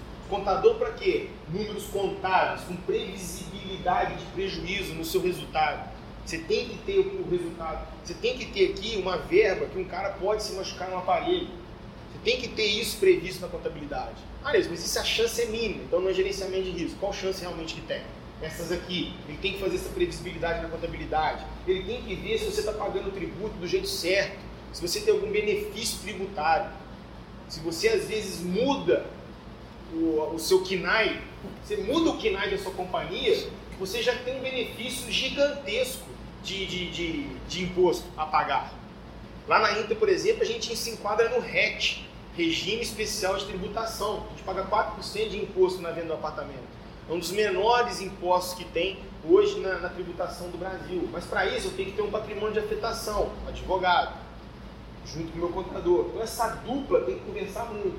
Aqui no Brasil a gente não tem essa mania. A gente só contrata advogado quando a gente chega ao oficial de justiça, a gente já traz advogado. Então já não virou preventivo, já é guerra, né? já é briga judicial. E o contador a gente contrata aquele contador mais barato que a gente tem. Porque a gente acha que o contador não faz nada. Então a gente que quando começar a montar uma empresa e puder ter possibilidade de investir nessas coisas, para o crescimento ser exponencial e ser um crescimento sólido, tem que investir, contador e advogado. E aí foi onde você começou a solidificar o crescimento, quando você botou gente também para te ajudar nisso. É, ainda não coloquei ainda não. Onde eu estou na história ainda não coloquei não. Então vamos embora. Aí fui para a Interconstrutora, a gente começou a construir, começou a construir casas em condomínio, aquela coisa toda. E eu passei 2012 para 2013, eu recebi uma multa do imposto de renda de 7 milhões de reais. Essa multa praticamente me quebrava na época que eu comecei a Inter. E essa multa era do meu pai. O imposto de renda fez o link da dívida que o meu pai tinha com o meu CPF e dizia que o meu patrimônio foi feito através do meu pai. E aí eu tentei explicar isso através de advogados, ações, explicando, mostrando meu imposto de renda e tal. No final eu saí com vitória. A gente conseguiu provar que o meu laço de patrimônio era, era plausível, era tributado. Mas até então, bloquearam todos os meus bens, bloquearam todas as minhas contas. E aí, fiquei muito desgostoso com isso aqui. Muito. Primeira vez que eu baqueei como empreendedor. Falei, cara, não vou empreender mais nesse país, vou embora. Fui embora para os Estados Unidos. Morei nos Estados Unidos de 2012 para 2013. É, mais ou menos isso, para 2013. Mas foi do caramba, porque eu fiquei, ia ficar um ano lá, fiquei só quatro meses. Eu peguei, tinha construtor aqui, meu irmão ficou aqui, meus sócios ficaram aqui, e eu fiz o que lá? Fui atrás de construtora, né? Conheci as construtoras. E aí eu cheguei para alugar minha casa lá nos Estados Unidos. Eu morei numa cidadezinha chamada Celebration, fica em do lado de Orlando. E o cara falou assim comigo, você não compra uma casa? Eu falei assim, pô, casa em dólar, eu vou ficar só um ano, ah, eu não tenho é documentação para poder financiar, eu tenho que comprar à vista, eu não quero me descapitalizar, acho que eu nem tenho dinheiro para comprar agora para isso. Ele falou, não, não, vem cá, vou te levar no stand. E aí começou a me levar nos stands do condomínio fechado que tinha lá. E cara, isso foi legal pra caramba, porque me, eu trouxe uma coisa pro Brasil, que aqui em Juiz Fora, por exemplo, eu acho que era inédito. Eu acho que no Brasil era meio inédito. Eu fui comprar uma casa nos Estados Unidos, o cara me deu um book, um livro. Qual a casa que você quer? Eu falei, ah, eu gostei dessa aqui. Beleza, então agora toma um livro, escolhe. Eu falei, é essa casa que eu quero. Não, agora você vai escolher o que, que você quer que venha na casa. E aí tinha casa 1, casa 2, casa 3, casa 4, casa 5. Era a decoração da casa, sabe? Os armários, o lençol, a panela, a cor. Tinha um monte de kit pronto. A casa vinha toda mobiliada, toda decorada, até com porta-retrato. Só que tinham vários estilos. E eu vi aquilo, fiquei encantado. Falei, cara, se eu fizer isso no Brasil, cara, vai ser espetacular. E aí fui vendo uma casa, outra, outra, outra, conheci umas 30 construtoras, olhei, peguei material tal. Com quatro meses eu estava lá explodindo, queria voltar ao Brasil. Aí voltei para o Brasil e cheguei aqui na Inter e falei assim, agora nós vamos fazer casa decorada. Meus sócios ficaram meio assim e tal, porque o cara não vê, né, cara? Só, só escuta. Tudo que a gente vê, que a gente põe a mão é melhor, né? E aí eles falaram assim, ah, não sei e tal. Aí eu peguei, fiz a minha casa decorei a minha casa. Decorei a minha casa e aí eu botava para vender as outras casas e o Rodrigo chegava lá para comprar, falei, Rodrigo, vem cá, vou te entregar a casa assim, ó. Aí o cara estava na minha casa, decorada assim, então, é assim, você quer? Aí o cara, não, eu quero. Fechei uma, fechei duas. Aí meus sócios começaram a confiar. Pô, vamos decorar. Aí decorei seis casas lá no Espinavi. Eu fiz 80 casas, viu, gente, aqui em Juiz de Fora. Estrela Sul, São Lucas, Espinavi. E aí comecei a decorar as casas. E os corretores das imobiliárias falaram assim, não, não vende casa decorada. E Juiz de Fora, o pessoal é conservador. O cara quer levar a cama que deu da mãe. Ah, é. O cara não quer comprar uma casinha decorada e tal. E aí os corretores hoje são meus amigos, são os donos de imobiliário, mas começaram a tirar meu móvel da, da, da lista, entendeu? Nossa, casa decorada aqui, já com tudo, não, não levava nem cliente lá. Aí eu tirei meu Cresce, tirei meu Cresce, fiz a prova, tirei o Cresce e eu vendia minha casa. Botava uma cadeirinha lá de plástico igual essa aqui, uma cadeirinha, ficava lá no final de semana no São Lucas, no Espina Viva, o cara passava, casa tá vendendo? Tá vendendo, desce pra você conhecer. Aí a família entrava. A mulher, vocês mulheres são excepcionais, né? iam lá na cozinha, abria a primeira gaveta, achando que ia encontrar uma porcaria. E eu botava o quê? Gaveta aramada, com panelas tramontina. A mulher olhava aquilo ali, fechava e já virava e falava assim pra mim, ó. Falava, tinha escondido do marido, é essa. Tá resolvido, tinha comigo. Falava mais nada. E o cara assim, ah, nós vamos ver outra casa, tal, ela, bem, não vamos. É essa casa que eu quero. E começava os dois lá dentro da casa. E eu via que o poder de decisão era da mulher. Porque no casamento, gente, a gente tem duas opções, né? Ou é feliz ou tem razão. Então, geralmente os casais felizes, a mulher que decidia. Então a mulher chegava e falava assim, é essa, é essa, é essa. A mulher fazia todo o trabalho para mim. Vendia, criava forma de pagamento, fazia o marido dar tudo que tinha, fundo de garantia, raspava o cofrinho da poupança, arrumava documentação para mim do financiamento, deixa comigo, eu pego o de renda dele, trago tudo para você. Fazia tudo, mas a casa encantava. Era uma casa igualzinho quando você entra num apartamento decorado. Mesma coisa. E isso a gente foi tendo muito sucesso aqui na Inter. E aí a gente começou a financiar muita casa na Caixa Econômica. E aí o gerente da Caixa Econômica falou assim, pô, eu tenho que conhecer essa construtora. É o cara que mais faz financiamento de casa, de imóvel unifamiliar de fora hoje. Eu comecei a vender mais do que construtora que vendia apartamento financiado. E tudo financiamento alto, né? Casa era um valor maior. Nessa visita que esse pessoal da Caixa não foi fazer, adivinha? Fui levar ele para conhecer as casas decoradas comprou uma casa. Chegou lá, o cara ficou louco. Não, eu quero essa casa para mim, eu quero essa, vou trazer minha mulher aqui. De noite eu trouxe a mulher dele, a mulher dele, minha aliada, comprou a casa. Esse cara ficou muito meu amigo, é meu amigo até hoje, superintendente hoje aqui. Falou assim, Neilson, você tem que parar de fazer casa. Você tem que entrar na minha casa e minha vida. Eu falei, o que, que é isso, minha casa e minha vida? Pô, programa do governo, pá, pá, pá, pá, pá. Falei, cara, nunca ouvi falar disso. Não, vem cá que eu vou te ensinar, tal. Vamos fazer o primeiro prédio. Falei, vamos. Mas como é que funciona? Ó, você compra o terreno, lança. Quando você vende as unidades, a Caixa Econômica já te paga o terreno. Falei, mas sem ter nada construído? Sem ter nada construído, já te paga o terreno. E todo mês, o que você gastar na obra, eu passo daqui 30 dias, vou medir e vou te pagar. Porra, Cheguei em casa e falei com a mulher, ó, diferente do pão com manteiga, dessa vez nós irritamos. Porque dessa vez o cara vai bancar toda a obra. Porque quando você faz casa, tem que comprar o terreno, tem que construir a casa, tem que mobiliar a casa, tem que esperar o cara comprar e depois tem que esperar receber o financiamento. Esse dinheiro era meu, que ficava ali, da empresa, né? Meu não, da empresa. E a Caixa Econômica Federal, ela vem o quê? Fomentando o negócio. E aí, Pão com manteiga, café com leite, 10 meninas vendendo isopor. Loja de automóvel, comecei com 3 carros, vendia 300 carros logo em seguida. Chegou aqui, em Juiz de Fora, exponencial. Agora não falta dinheiro, já comprei 5, 6 terrenos, já fiz um monte de projetos, já fiz um monte de lançamento, caixa econômica em cima, vendendo, pagando, obra, não precisava de dinheiro para obra, e foi indo, foi indo, foi indo, foi indo, foi indo, foi indo. E aconteceu o que você viu. Só que em 2015, 2016, o crescimento exponencial foi tão grande que eu não tinha mais dinheiro para comprar terreno.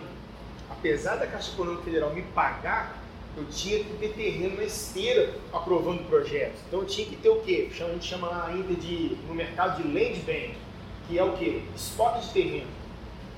Eu tinha que ter estoque de terreno.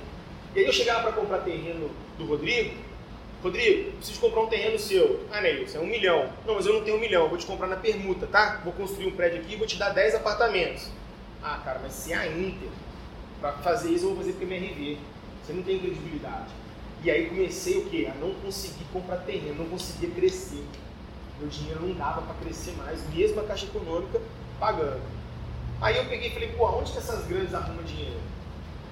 E aí eu fui para Bolsa de Valores vi que a MRV, renda direcional, estava tudo na Bolsa de Valores.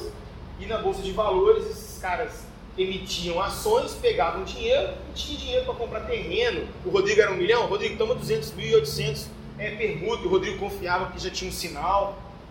Vou lá. não entendia nada de mercado de capitais. Alguém aqui sabe o que é mercado de capitais? Mercado de capitais é aquilo que tem na bolsa de valores, vende ações, mas também tem dívida, tem M&A, tem um monte de fusões. O mercado de capitais é bem grande. Dívida, equity, é, M&A, tudo isso é mercado de capitais. Bolsa de valores é o mais famoso do mercado de capitais. E aí, 2015 para 2016, eu fui parar lá em São Paulo, bati, cheguei na Bolsa de Valores. Esse depoimento que eu vou falar agora, eu dou uma palestra lá na B3 hoje na Bolsa, para famílias e empresas que estão chegando e conta esse meu case lá, que foi um case de muito sucesso. E eles replicaram isso muito e eu fiz muita palestra lá com isso. Eu tenho depoimento deles, depois eu vou mandar para o Rodrigo, Rodrigo mandar para vocês. Meu nome lá é Lobo da Inter, lá na Bolsa de Valores. Chega lá, pergunta para a menina. Você pode perguntar para o menino do café. Você conhece o Lobo da Inter? Nós já ouvi falar. Fala desse jeito. Então, 2015, 2016 eu fui lá, cheguei no balcão, no atendimento, falei, olha, eu queria falar com alguém aqui da Bolsa. O que o senhor quer? Eu quero vender umas ações minhas. Não tinha nem empresa esse ano. Eu queria vender umas ações minhas, eu estou precisando de dinheiro para comprar terreno. Eu estou falando com a atendente ali, que é uma empresa terceirizada da Bolsa. E eu estou achando que era menino da Bolsa, já tão inocente que eu era. A pessoa marcou com alguém? Falei, não. Marquei com ninguém. O senhor mandou um e-mail, alguma coisa? Falei, não, não fiz nada. Tô, tô aqui, eu já estou aqui. Pode pedir alguém me atender, eu estou com horário, pode ser a hora que for. Não vai ser atendido hoje não. Como assim? No mercado financeiro, hoje que eu me envolvo muito com eles, você fazer uma ligação do cara no mercado financeiro, você tem que agendar uma semana antes uma semana antes, eu vou te ligar a tal hora. É desse jeito, é um parto. E eu cheguei no menino e falei assim, minha filha, eu já estou aqui, pelo amor de Deus, pede para alguém me atender. Eu saí que eu dei 500 quilômetros para estar aqui. Não, mas não pode, tinha que ter marcado uma reunião, marcado um call, marcado não sei o quê. Né, né. Falei, minha filha, lá em Juiz de Fora, eu quero falar com o prefeito, era o Bruno aqui na época, né? Eu bato na porta e falo, entra, a porta tá aberta. Eu vou falar de marcar hora com alguém aqui, que me nervoso com ela, né, cara? 500 quilômetros, com fome de manhã. Ela falou assim, ó, ninguém vai atender o senhor. E aí o segurança encostou assim do lado, né? Falei, esse cara vai criar tumulto aqui. Falei, não, tranquilo. Tava eu, Rodrigo Faria, que trabalha comigo até hoje. O Rodrigo falou, porra, sacanagem, perdemos viagem, vamos embora. Falei, perdemos nada. E eu não saio daqui sem falar com ninguém, não. Quantas horas são? Ah, já são nove e meia. Esses caras vão ter que sair para almoçar. Eles não vão sair mesmo. Na hora que sair para almoçar, eu cerco na rua aqui. E alguém vai me entender. E assim eu fiz. Os caras saíram para almoçar, eu escolhi uma dupla, finquei atrás dos caras, os caras entraram no restaurante, eu entrei também, sentou numa mesa centena do lado, começamos a almoçar, os caras aqui e eu aqui. No meio do almoço eu falei assim, aqui, desculpa interromper, você trabalha na bolsa? Lá em São Paulo é muita violência, né? Cidade grande. Aí o cara falou assim, não, não, não, não trabalho não, assustou, sabe? Tirou o talher assim, ó. Não, não, não trabalho não. Aí o amigo dele era mais descontraído, falou assim, claro que trabalha, estão crachá no seu pescoço, que bolsa, você não trabalha lá. Aí rolou uma descontração, Rio, o cara, não, desculpa, porque São Paulo. Eu falei, não, tranquilo. O que, que você quer? Contei para que eu queria. Eu queria ser atendido por alguém. Eu falei assim, ó, acabando aqui, eu vou lá, vou ver se alguém pode te atender.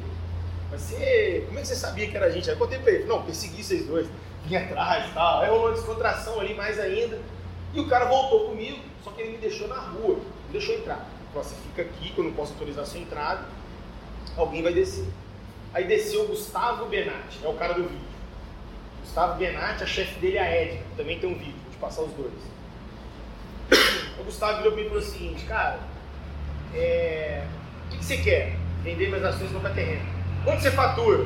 Aí eu estiquei o peito, né? Porque aqui em Juiz de Fora, eu bati nesse ano, a empresa que mais faturava das construtoras era. Nós faturamos 33 milhões. Faturei mais que GPS, mais que Europa, mais todo mundo. A Caixa Econômica me dá esse dado. 33 milhões. Cara, nossa, mas é muito pouco. Falei, como pouco? Como pouco? Eu sou maior da minha cidade lá? Falei, nossa, é muito pouco. Você tem que faturar no mínimo, no mínimo 50. Falei, ah, você tá de sacanagem, cara. Por quê? Aí então ele falou assim, ó, você é uma SA já? Falei, não, não sou SA não. Você tem conselho de administração?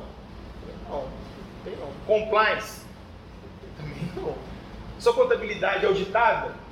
Eu não sabia que isso auditava. Falei desse jeito, ele conta no vídeo isso.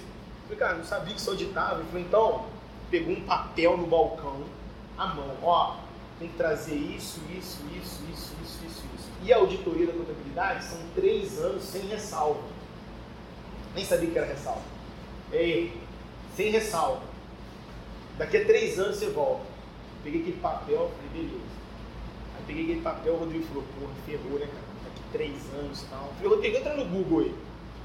Aí ele entrou no Google, o que, você quer? Falei, tem escritório de listar a empresa, na... aí eu descobri que chamava listar a empresa na bolsa primeiro, para depois fazer as ações. O cara me explicou algumas coisas lá. Empresa de listar é, outra empresa na bolsa. Ele colocou lá escritório, tal, tal, tal, apareceu cinco escritórios de advogado. Conseguimos marcar horário com apenas uns, outros quatro não queriam atender a gente, que tinha que marcar. Um falou, não, pode vir aqui no final do dia, nós fomos lá. Aí o cara falou, o que, que você quer? Contei para ele o que eu queria. Falei, você sabe quanto que eu vou gastar mais ou menos? Eu cheguei a gastar uns 10 mil, né, para listar. Ele falou, ah, em torno de 3 milhões. Falei, 3 milhões de reais para listar minha companhia? É.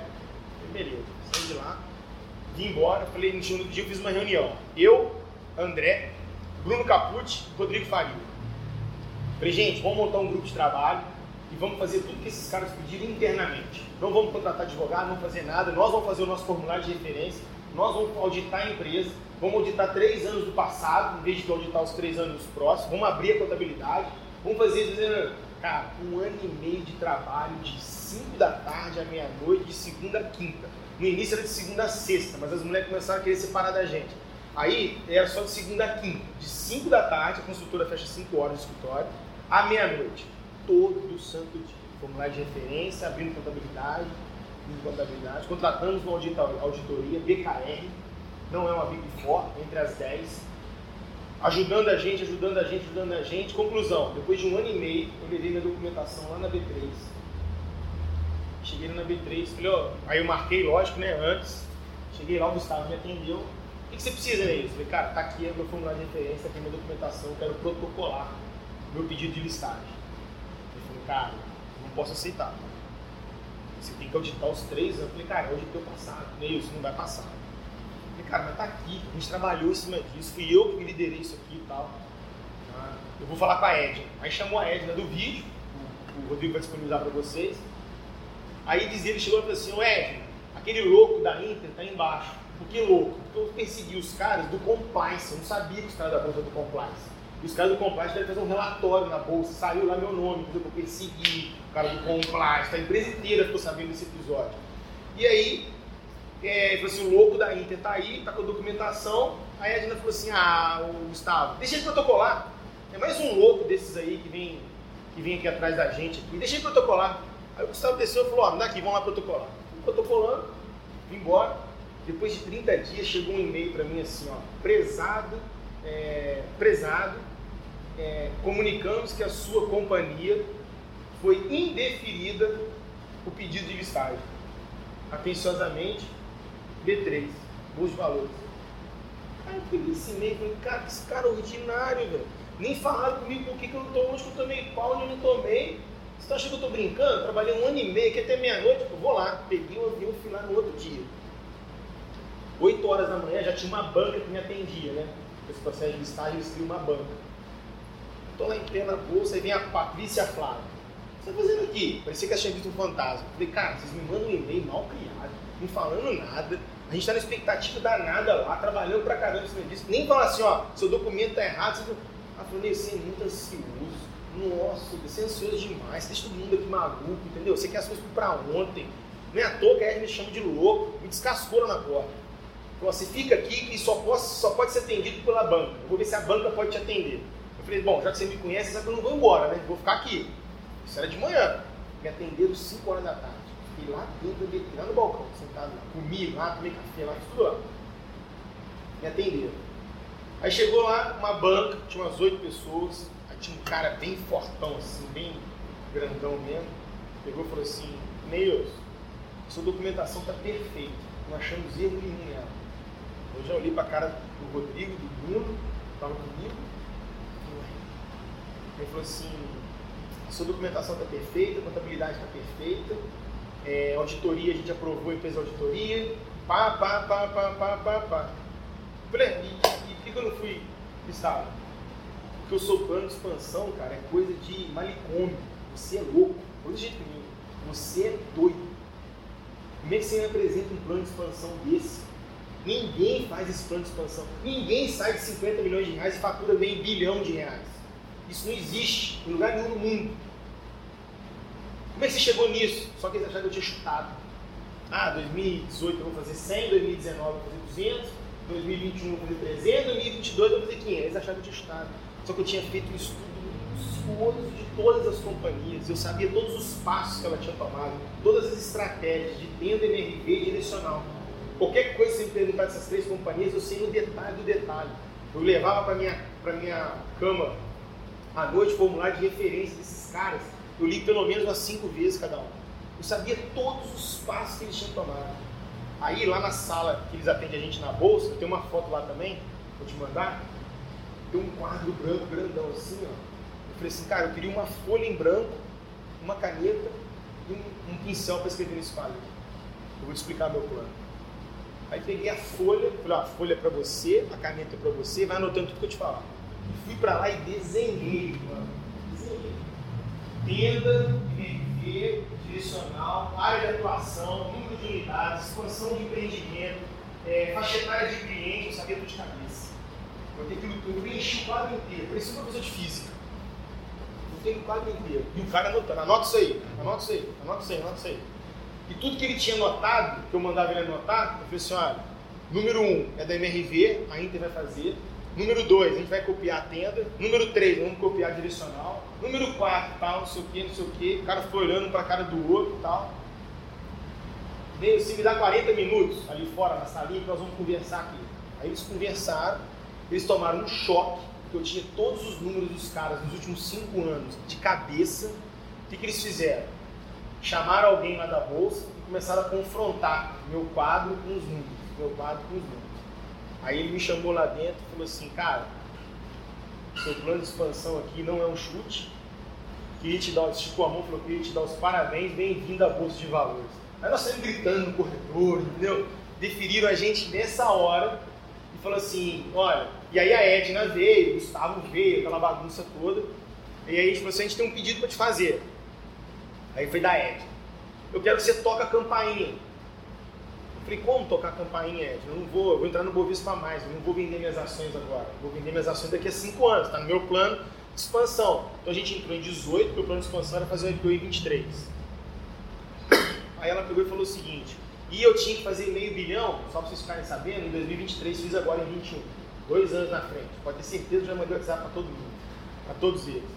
Então a gente adiantou em dois anos o nosso plano de expansão ainda.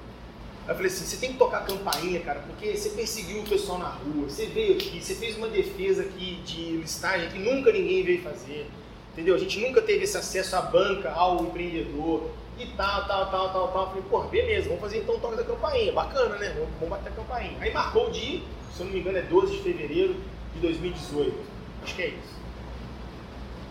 Só que chegou o e-mail do toque da campainha, 60 mil reais, toque da campainha. Eu falei, ô Ed, não vou ir tocar uma campainha por 60 mil reais. Você está ficando doido. Você já quer começar a me ferrar no início do, do negócio. E ela falou assim comigo, não, mas tem que vir, porque o buffet que vai trabalhar lá, só o buffet é 50 pau. E não pode ter outro. E é credenciado na bolsa. Eu falei, cara, mas eu não vou querer esse champanhe. Tá? Olha, chama os bancos, chama os investidores, nesse momento tão mágico.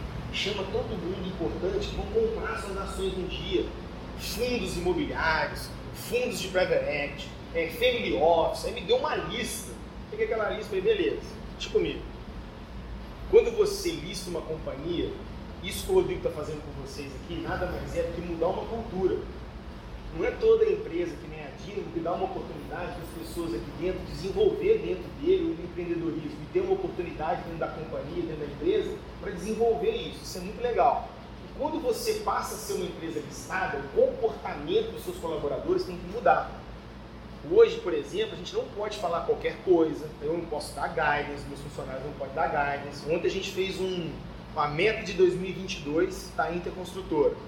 É um, o César Romero teve lá antes do evento, brigou comigo que queria cobrir, não pode cobrir, eu respondo no CPF, ele teve que sair na hora de começar o negócio. Os números que falam lá dentro são segredos, é política da companhia. Por quê? Porque se eu dou um guidance do que, que eu vou fazer amanhã, você compra minha ação hoje, concorda? Se eu falar que amanhã eu estou mal, você vende. Se eu falar que amanhã eu estou bem, você compra. Então o mercado financeiro pune muito isso. Então você não pode dar guidance, você tem que mudar a cultura das pessoas. Os e-mails têm um padrão, o jeito de conversar tem um padrão. Tem amigo meu que reclama e fala assim, cara, tem um amigo meu querendo pagar um boleto, liga lá na Inter e ninguém atende ele. Não pode atender. Tem que ser através do canal oficial. O cara quer pagar, não pode, a empresa é listada, é o preço que a gente paga. Então tem algumas coisas que acontecem numa companhia listada, que às vezes a gente não entende por que, que acontece, né? Por que, que os caras são tão burocráticos? Já teve essa oportunidade de chegar no banco? Por que, que o banco dificulta tantas coisas? É o compliance do banco. São regras, são determinação, normas da CVM, normas da B3, compliance em cima, legislação, é muito complicado isso. Então eu tinha que dar um choque de cultura na minha galera. Em vez de eu chamar os fundos, os bancos, esses caras, sabe o que eu fiz? Peguei cinco ônibus, enchi de gente da Inter e levei todo mundo da Inter para lá. Levei todo mundo da Inter para lá, vestido de engenheiro, com capacete branco. E essa galera desceu do ônibus na 15 de novembro, gritando olê, olê, olê, inteiro, inteiro. Aquele São Paulo parou. A gente entrou dentro da B3. O pessoal da B3 achou que estava tendo alguma invasão, porque tem uma rua de craqueiro lá perto, dentro da B3. Desceu todo mundo apavorado, aquela gritaria. O pessoal da Inter gritando, gritando, gritando. E foi pro evento. E no evento a gente tocou a campainha, o diretor da B3 fez um discurso, a gente falou de Juiz de Fora, levamos primeira vez na bolsa o nome Juiz de Fora foi dito, uma empresa que nasceu em Juiz de Fora, tocamos a campainha, caiu a chuva de prata, e aquele momento ali, os 60 mil reais, eu consegui transformar em passe de mágica a companhia inteira. Eu vi gente no FaceTime com a mãe, mãe, tô aqui na bolsa. É verdade, mãe, a Inter tá na bolsa. Eu vi pai falando com o filho, entendeu? Meu filho, papai agora tá aqui, ó, na bolsa, filmando. Era todo mundo no FaceTime com alguém da família. Com um amigo, com um namorado, com um esposo, com um filho. Era uma loucura. E a minha filha estava fazendo intercâmbio na Austrália, eu estava com a minha filha. Eles pegaram uma foto lá, eu com a minha filha no FaceTime, todo mundo. Então aquilo ali contaminou todo mundo de uma certa forma, que foi os 60 mil reais mais bem gasto que eu tive. Que em vez de eu gastar com o mercado financeiro, eu gastei com meus colaboradores. Eu dei um choque neles de realidade, que eles realmente agora eram era, era responsável pelas informações da companhia, pela conduta da companhia, pela postura que eles tinham que ter numa empresa listada na Bolsa de Valores. E foi uma festa total, todo mundo saiu com uma festa maravilhado, todo mundo muito empolgado. Tem tempo ainda? Não, Ainda nós- tem uma parte ruim ainda. É, a galera tem um, tem um aula e tal, eu, assim, fiquem à vontade se vocês tiverem compromisso. Eu, particularmente, assim, ainda vou mais um pouco. A gente estava Acho que em 10 minutos eu, eu defino. Vambora. Quem Aí, puder ficar, fica. Quem 2017, 2018, 2019, recorde de faturamento, recorde de lucro. 2019 nós demos 50 milhões de reais de lucro na companhia. Os bancos fizeram uma reunião com a gente e falaram assim, olha, nada de IPO em 2023, o IPO vai ser agora, 2019, em dezembro. IPO agora? Agora. Então vamos embora para o IPO. Valuation da companhia, lá no alto, posso falar? Lá no alto. Três vezes o que valia na nossa cabeça. Puta, vambora, vambora, vambora. E aí eu entrei num momento da minha vida mágico. Parecia que eu estava num filme. Fui para Nova York, Chicago e Boston, em todos os seios dos bancos. Citibank, Bank of America, Banco Itaú, Caixa Econômica, Banco do Brasil, Credit Suisse, tudo em minha volta. A esposa do Léo foi junto com a minha esposa para acompanhar ela, porque a Geis, não, a minha esposa, não podia participar das reuniões. 18, 15, 17 reuniões por dia, num período de 12 horas. Então era igual filme. Você estava no meio da reunião contando, igual eu estou contando aqui, um cara chegava, pegava no meu braço e falava, vambora. Cara, investidor aqui, vambora, vambora, pega as coisas, vambora. Me tirava da sala, os caras já estão acostumados. Eu achava que era uma falta de educação. Os caras estão acostumados, vambora, vambora. Lá embaixo, dois, duas subúrbias, igual aquele carro de filme, sabe? Me esperando. Por que duas? Que se uma quebrar, a outra tá lá. Então sempre andava em dupla entrava e chegava dentro da subúrbia, repassando, olha, você não pode falar isso, você não pode falar aquilo, você falou besteira nisso aqui, não fala do Bolsonaro, fala de não sei o quê, não, não fala índice nunca mais, tal, não sei o quê. Entrava na outra reunião e porradaria, o investidor, o investidor, conclusão. Uma semana intensa de reunião, o IPO da Inter, ok. A gente tinha uma oferta, de 30, vender 30% da companhia, por um X de preço, a gente tinha três vezes o X de preço no último fim de semana. Então os bancos mandaram 100 milhões, 300 milhões, 200 milhões, 50 milhões. E a gente foi, foi criando três vezes o que a gente precisava. Cara, os bancos, todo mundo ia ganhar muito dinheiro, né? Os caras ganham comissão grande. Os caras do banco, todo mundo ia lá, todo mundo gritando. Eu já comecei a gastar por conta lá, fiquei rico lá, né? Comecei a gastar por conta lá, todo mundo, aquela euforia e tal. Chegou no Brasil, education com meus filhos, de como que ia se comportar com aquele evento, que ia subir o patamar de vida, não sei o quê, como é que se comporta nisso, sucessão é, econômica, sucessão política da, da- do patrimônio da empresa, com o patrimônio da família. aquela coisa toda, Bank of America com a minha mulher. O que a senhora vai querer no buffet? Nós vamos precificar a companhia lá na Quinta Avenida, no, na cobertura do Bank of America, passagem de avião comprada, marcou o IPO para abril de 2020. Vocês lembram o que aconteceu? 15 de março de 2020 o mercado fechou, pandemia. E tudo veio por água abaixo. Não aconteceu IPO. Então na hora que você acha que está tudo bem na sua vida, o empresário já toma uma porrada. E a porrada foi feia. Por quê? Porque quando você está no processo, você, alguém te avisa que você vai para o mercado, você começa a investir na companhia descontroladamente. Compra terreno, contrata gente, traz executivo, executivo de 100 mil reais por mês de salário, traz o cara, é, terreno de 30 mil, compra, compra, que foi, sai comprando tudo. Porque era certeza que o dinheiro ia voltar. Porque você tem que, que entregar o que no mercado? Crescimento. Então o mercado quer ver você crescer com boas práticas, entregando resultado, com resiliência, com controle. Tem que ter isso de sua obrigação, com auditoria, mas você tem que entregar volume. Então a gente acelerou. Acelerou e bateu no poste. Pandemia. 15 de março.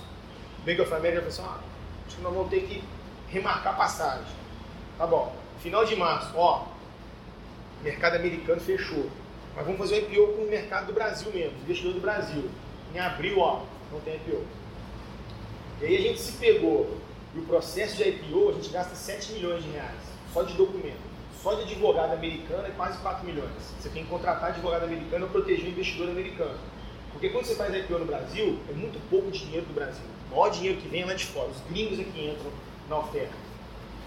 E aí gastamos dinheiro, compramos land bank, compramos não sei o que, trouxemos é, vários executivos, a coisa não saiu veio a pandemia, os nossos empreiteiros aqui de Juiz de Fora, com a pandemia, aquele primeiro lockdown que teve, que foi bem traumático, né?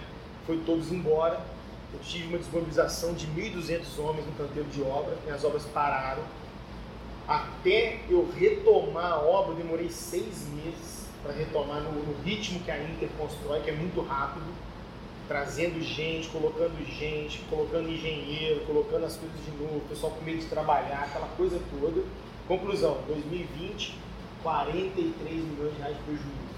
Todos esses números que eu estou falando com vocês estão no site da Info, porque é público. Vocês entrarem lá no site RI, Relacionamento com Investidor, tem as DFs lá, os resultados. Esse site 50 positivo 2019 para 42. 50 em 19, IPO no bolso, empresa toda soltando champanhe e toma uma marretada de 43 milhões de reais na cabeça, 2020. E quando você faz isso numa companhia, numa empresa, não é que você toma 43 milhões de prejuízo e esse dinheiro cai no ralo e você continua andando. Não. Os bancos puxam o freio de mão, Caixa Econômica puxa o freio de mão, funcionário puxa o freio de mão. Vai todo mundo ficando, parece que você está com uma lepra. Entendeu? Sua estrutura de capital ela desequilibra. A empresa, quando você pega um certo tamanho, você tem que ter covenants a cumprir. Covenants e algumas condicionantes que você tem dentro da empresa para o mercado continuar investindo em você. A gente tinha debênture para emitir, debênture é dívida. A gente emitiu uma dívida de 45 milhões, uma de 20, uma de 70, uma de 60. Gente tinha outras a emitir para sustentar crescimento. Isso tudo foi por ralo.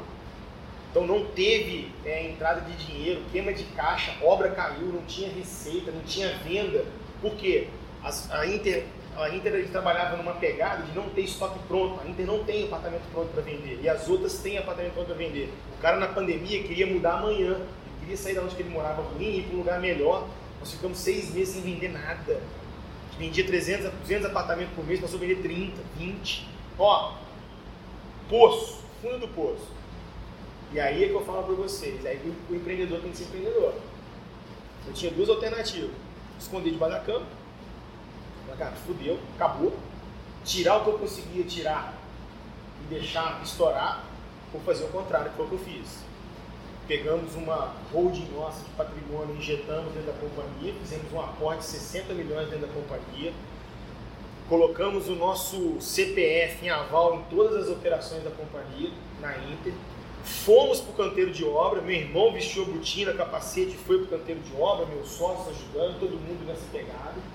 É, eu fui para venda de novo, fui fazer plantão no final de semana, feirão, vender. E passamos essa vibe para a galera no último quarto TRI de 2020. Que a gente tinha que retomar, a gente tinha que dar a volta por cima. E 2021 agora, a gente fez um ano espetacular, e a KPMG está auditando ainda, não posso falar o número, mas foi um ano muito bom para a gente, de recuperação. E ontem, para finalizar, a gente fez o evento com o Fernando Fernandes, que é um cadeirante do Big Brother, aquele que perdeu no acidente lá, e é esportista hoje. A gente fez um evento com ele ontem para trazer a galera para 2022. Para falar que 2022 tem que ser de novo um ano de superação. Porque a gente agora, a gente enfrentou todos esses problemas e em 2022 a gente está enfrentando inflação. A gente vende um imóvel na planta, uma coisa que não existe, e entrega ele daqui a dois anos. Só que eu vendo ele hoje e fico sofrendo o efeito de aumentos de mercadoria durante dois anos. Então o perigo disso não dar lucro lá na frente é muito grande, dá prejuízo, é muito grande. Então precisa do empenho de todo mundo, precisa todo mundo se reinventar. E a empresa, como aqui para vocês, a última mensagem que eu vou deixar, contei um pouquinho da minha história, obrigado pela paciência de vocês, de ter ouvido. Mas a mensagem que eu quero dizer com o que aconteceu ontem na, na Inter é a seguinte: ontem lá tinha um cara com deficiência física. Ele apenas tem uma deficiência a mais que nós dois, Rodrigo. Todo mundo tem uma deficiência. Trazendo isso agora, tirando o corpo da gente, trazendo isso para a empresa, toda empresa tem uma deficiência. Às vezes aqui na Dino, vou criticar, tá? O sistema não é o melhor que você quer a planilha de aula não é a melhor que você quer, o estilo de aula não é o melhor que você quer, tem a deficiência, mas deficiência não tem nada a ver com ineficiência. Você pode ser eficiente num lugar deficiente. Aqui pode ter algumas deficiências, mas você tem a obrigação de ser eficiente. Você tem a obrigação de ser capaz. E o Fernando mostrou isso. A volta que ele deu por cima na vida dele foi isso. Esse cara ficou para, é, paraplégico ou tetraplégico? Paraplégico. Ele ficou paraplégico 15 dias antes de embarcar para Milão, com a campanha da 12 Cabane contratado, com foto já dele. 15 dias antes ele ficou. Esse cara era para ter tá hoje com 200 quilos e depressivo. Não. Com 15, com 30 dias ele competiu a São Silvestre depois do acidente dele. Resolveu fazer a São Silvestre. Depois ele resolveu ser canoísta e foi campeão sul-americano, brasileiro e mundial. E não foi uma vez só não, foi dois. Ele é bicampeão mundial. Então, ele mostrou o quê? Ele falou ontem com a gente que queria mostrar que na deficiência física que ele tem, ele é muito capaz. E ele falou uma coisa ontem com muita propriedade. Eu sou capaz do que muita gente que está aqui sentado me assistindo. Eu sou muito mais capaz de fazer muito mais coisas do que muita gente está aqui sentado me assistindo. Porque as pessoas se pegam na deficiência das coisas e usam aquilo como muleta. Então, a mensagem que eu deixo para vocês é isso. Pode ter deficiência que for, sejam eficientes, sejam capazes. Não deixe essa deficiência criar uma barreira na vida de vocês e falar que eu não consigo, que não dá. E o empreendedor, a primeira frase que eu encontro, eu abri meu Instagram tem poucos meses, acho que tem 90 dias, a pedido dos meus filhos. Os dois mais velhos, tenho quatro. É, com a minha mulher, pode dar os parabéns. Quatro com a minha mulher não é fácil não. Né, mas a, maior, a pergunta que eu mais ouço lá, o questionamento que eu mais ouço no Instagram é o seguinte: eu não tenho dinheiro. Eu não tenho dinheiro para começar. Eu não tenho dinheiro para começar. Cara, não olha para deficiência. Se o dinheiro é sua deficiência, mostra que você é capaz. Mostra que você é eficiente. E é fácil fazer isso trazer isso para a vida da gente, sabe? A gente tem que ser eficiente com a mulher, com os filhos, com os amigos, com o patrão, com o colega de trabalho, com o funcionário. Ah, minha mulher é muito chata, eu sou um mau marido. Por causa da deficiência dela, você vai ser ineficiente? Seja eficiente em tudo que você faz. Que as coisas vêm, o resultado vem. Beleza? Obrigado aí pela paciência, desculpa Não, ter falado muito. Eu, eu, na verdade, quem já participou das escolas sabe que eu vou em alguns momentos interferindo e, e vou questionando algumas coisas. Não, eu tava com uma lista de perguntas aqui, que eu falei, pô, quero perguntar isso, quero perguntar aquilo. Mas é que a sua história, cara, ela não, ela não permite a gente entrar, porque é uma história que precisa ser. A gente precisa parar e ouvir e falar, caraca, porque como é que a gente sai daqui hoje? Né? Vocês vão sair com alguns insights, eu vou sair com alguns, mas assim, é óbvio que a gente, a gente falou de mindset no encontro passado, né? Mindset fixo, mindset crescimento. A gente está fazendo uns grupos de inteligência emocional aqui, estudando um pouco isso e tal. E, cara, era o perfil de mindset crescimento puro, que a gente estudou, que a gente conversou. Ele poderia ter desistido em N situações e ele não desistiu. né? Você poderia falar assim, sabe, aqui falar, pô, mas ele teve sorte, ele encontrou lá o, o senhor, ele teve sorte, porque, cara, teve sorte, ele estava preparado, ele mostrou serviço, o cara percebeu nele algo, o cara investiu nele, não é porque o cara é, gostou dele, não. Esses caras sabem onde eles aportam dinheiro, eles sabem onde eles, eles colocam ali. E ele entregou confiança pro cara. Então, assim, é o mérito, é o que a gente fala sempre, cara, faz sua parte, faz o melhor que você possa, seja eficiente, né? Alguém vai te ver, em algum momento a oportunidade vai surgir. Se é que você está buscando ela também, se você tiver ok para você, né, onde você está, tá tudo bem também. É, a gente gosta de pessoas ambiciosas, a gente fala isso, a gente não quer pessoas gananciosas, pessoas ambiciosas. Quer pessoas do nosso lado que queiram crescer, queiram melhorar e tal. Cara, faz a sua parte da melhor forma possível, uma hora a coisa vai andar. Entrega, você está né? preparado. Você tem que estar sempre preparado. Ele tava Todo preparado. mundo conhece o chimarrão aqui? Quem conhece o Samuel, o neto lá do chimarrão? Fica passando carne lá, aqueles garçons. Tem 15 anos de chimarrão, Samuel, neto. Vocês viram a cara deles, vocês vão ver. Esses caras me atendiam tão bem, tão bem, tão bem, que há seis meses atrás a gente abriu o El Toro, eles são meus sócios lá, os três garçons de Assis, Samuel e Neto, eu dei 50% da sociedade para eles. E há 30 dias a gente abriu São Paulo, restaurante São Paulo. Então eles estavam Ah, eu vi que você preparados. postou eu achei que você tinha trazido de lá para cá. Não, foi daqui pra lá. Então eles estavam preparados. E eu frequento uma farmácia ali no São Pedro, é o Marquinhos. Então o Marquinhos chegou lá e falou, Marquinhos, tô gripado. Ah, toma isso, toma aquilo, não sei o quê. Isso é normal, não é? Agora ele me ligar no dia seguinte, né, Ilse, você melhorou? Você teve aqui na farmácia, melhorou? O cara é fantástico, né? Hoje a gente fechou também uma farmácia, ele entrou com 50%, eu dei pra ele 50%, eu investi nele, comprou uma farmácia lá no Bela Aurora, acho que chama isso. Farmácia pequenininha, 28 anos a farmácia tem lá. Não, Cidade do Sol. Ah, não sei, no JK ali. Cidade do Sol. Cidade do Sol, né? Então, tem uma farmáciazinha lá da tiazinha. Fechamos hoje a farmácia. Sabe por quê? Porque esses caras estavam entregando o seu melhor naquele lugar. E a oportunidade vem batendo na porta deles.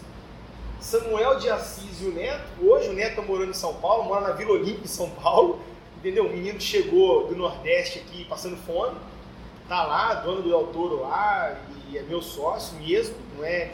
Tá o nome, o contrato social deles lá dos três, tem 50%. E o Marquinho hoje com a farmácia, a mulher dele é farmacêutica, desempregado. O Marquinho trabalha na farmácia há 20 anos. É um cara excepcional. Liga às vezes pra mim e fala, Neilson, como é que tá sua menina? O catarrinho acabou, não sei o que. Eu falei, cara, é mais do que o pediatra, minha filha não me liga, o cara liga. Entendeu? O cara da farmácia. E o que, que tem a ganhar com isso? Nada. Agora vai ser dono do que é dele, entendeu? E vai brilhar, vai brilhar. Vai brilhar. Então essa coisa de estar pronto é, é fogo, né? cara? O cara tem que estar pronto para tudo, porque a oportunidade, o cavalo arriado passa. Você tem que estar pronto para montar. Exatamente. Eu vou guardar esse- essas perguntas. Pode ser que um dia a gente consiga Pode fazer no Instagram. uma brecha na a agenda também lá. pra gente voltar aqui e bater um papo. Porque é legal a gente bater o papo conhecendo a história. E a história dele é muito longa, é, muito, é muita coisa que ele vivenciou e certamente vai vivenciar ainda. Então não dá pra gente falar em uma hora, né? Ouvir a história dele e ainda questionar um monte de coisa que eu tô doido pra E sabe o que questionar. acontece muito, Rodrigo? O cara me vê de jato pra lá e pra cá, de helicóptero pra lá e pra cá. Não, você não sabe qual é a minha luta aí todos os dias. O cara fala assim, porra, cara, cara, 2020 a gente quase quebrou. Tem um ano e um mês, cara. É louco isso, é louco. E é gostoso demais, entendeu? Sabe por quê? Ontem o Léo foi na confraternização, né, Léo? A sensação de vitória, a sensação de conquista, a gente ter saído do buraco de 2020, tava transbordando na galera, entendeu? E a minha galera hoje que tem lá, sabe o que eles querem? Eles querem problema.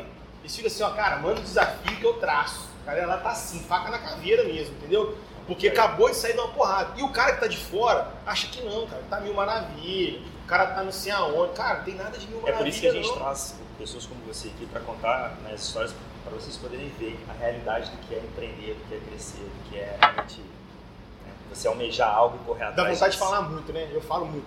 A MRV fatura 6 bilhões por ano. É a primeira do Brasil, primeira da América Latina e hoje está nos Estados Unidos. O Rubens Menin senta do meu lado na Abraim, que é na associação que a gente tem. Chama Abraim. Cara espetacular, tira foto comigo, me dá conselho. Cara, nota mil. O cara é arquimilionário, acabou de fazer o estádio do, do Atlético. Tal. Você acha que eles têm problema? O cara tem um problema de mão de obra escrava, que ele foi enquadrado em 2007. e Nós estamos em 2022 e até hoje isso não saiu das costas dele. O cara é marcado, ele chora quando ele fala isso. Ele chora quando ele fala isso. Você vê um senhor de quase 80 anos, tem 70 e poucos anos, bilionário, não precisava estar trabalhando, trabalha mais do que eu, fico com vergonha, eu falo que eu fico com vergonha de você. Porque às vezes as reuniões acabam às 6 horas da tarde, quando você vai? Vou pro escritório, não, é possível. O cara vai pro escritório, trabalha, tá marcado na carne. Empreendedor é assim, cara. E ele, enquanto não superar isso e resolver isso, ele não vai aquietar. Então, às vezes, não é só dinheiro. Às vezes tem outras coisas na empresa que vai também te trazer ali uma dificuldade, que vai te trazer um problema. Mas tem que estar preparado. O cara tá lá, filho, velho, bilionário, trabalhando e querendo reverter a questão da mão de obra escrava. É loucura. Cara, bom demais. Eu vou Tchau. te. Pô, é isso aí, pessoal. Espero que vocês tenham gostado. Realmente, empreendedorismo não é para qualquer um, né? Mas precisa ter dedicação, obstinação e muita luta. Espero que vocês tenham gostado e fiquem ligados nos nossos próximos episódios. Abraço!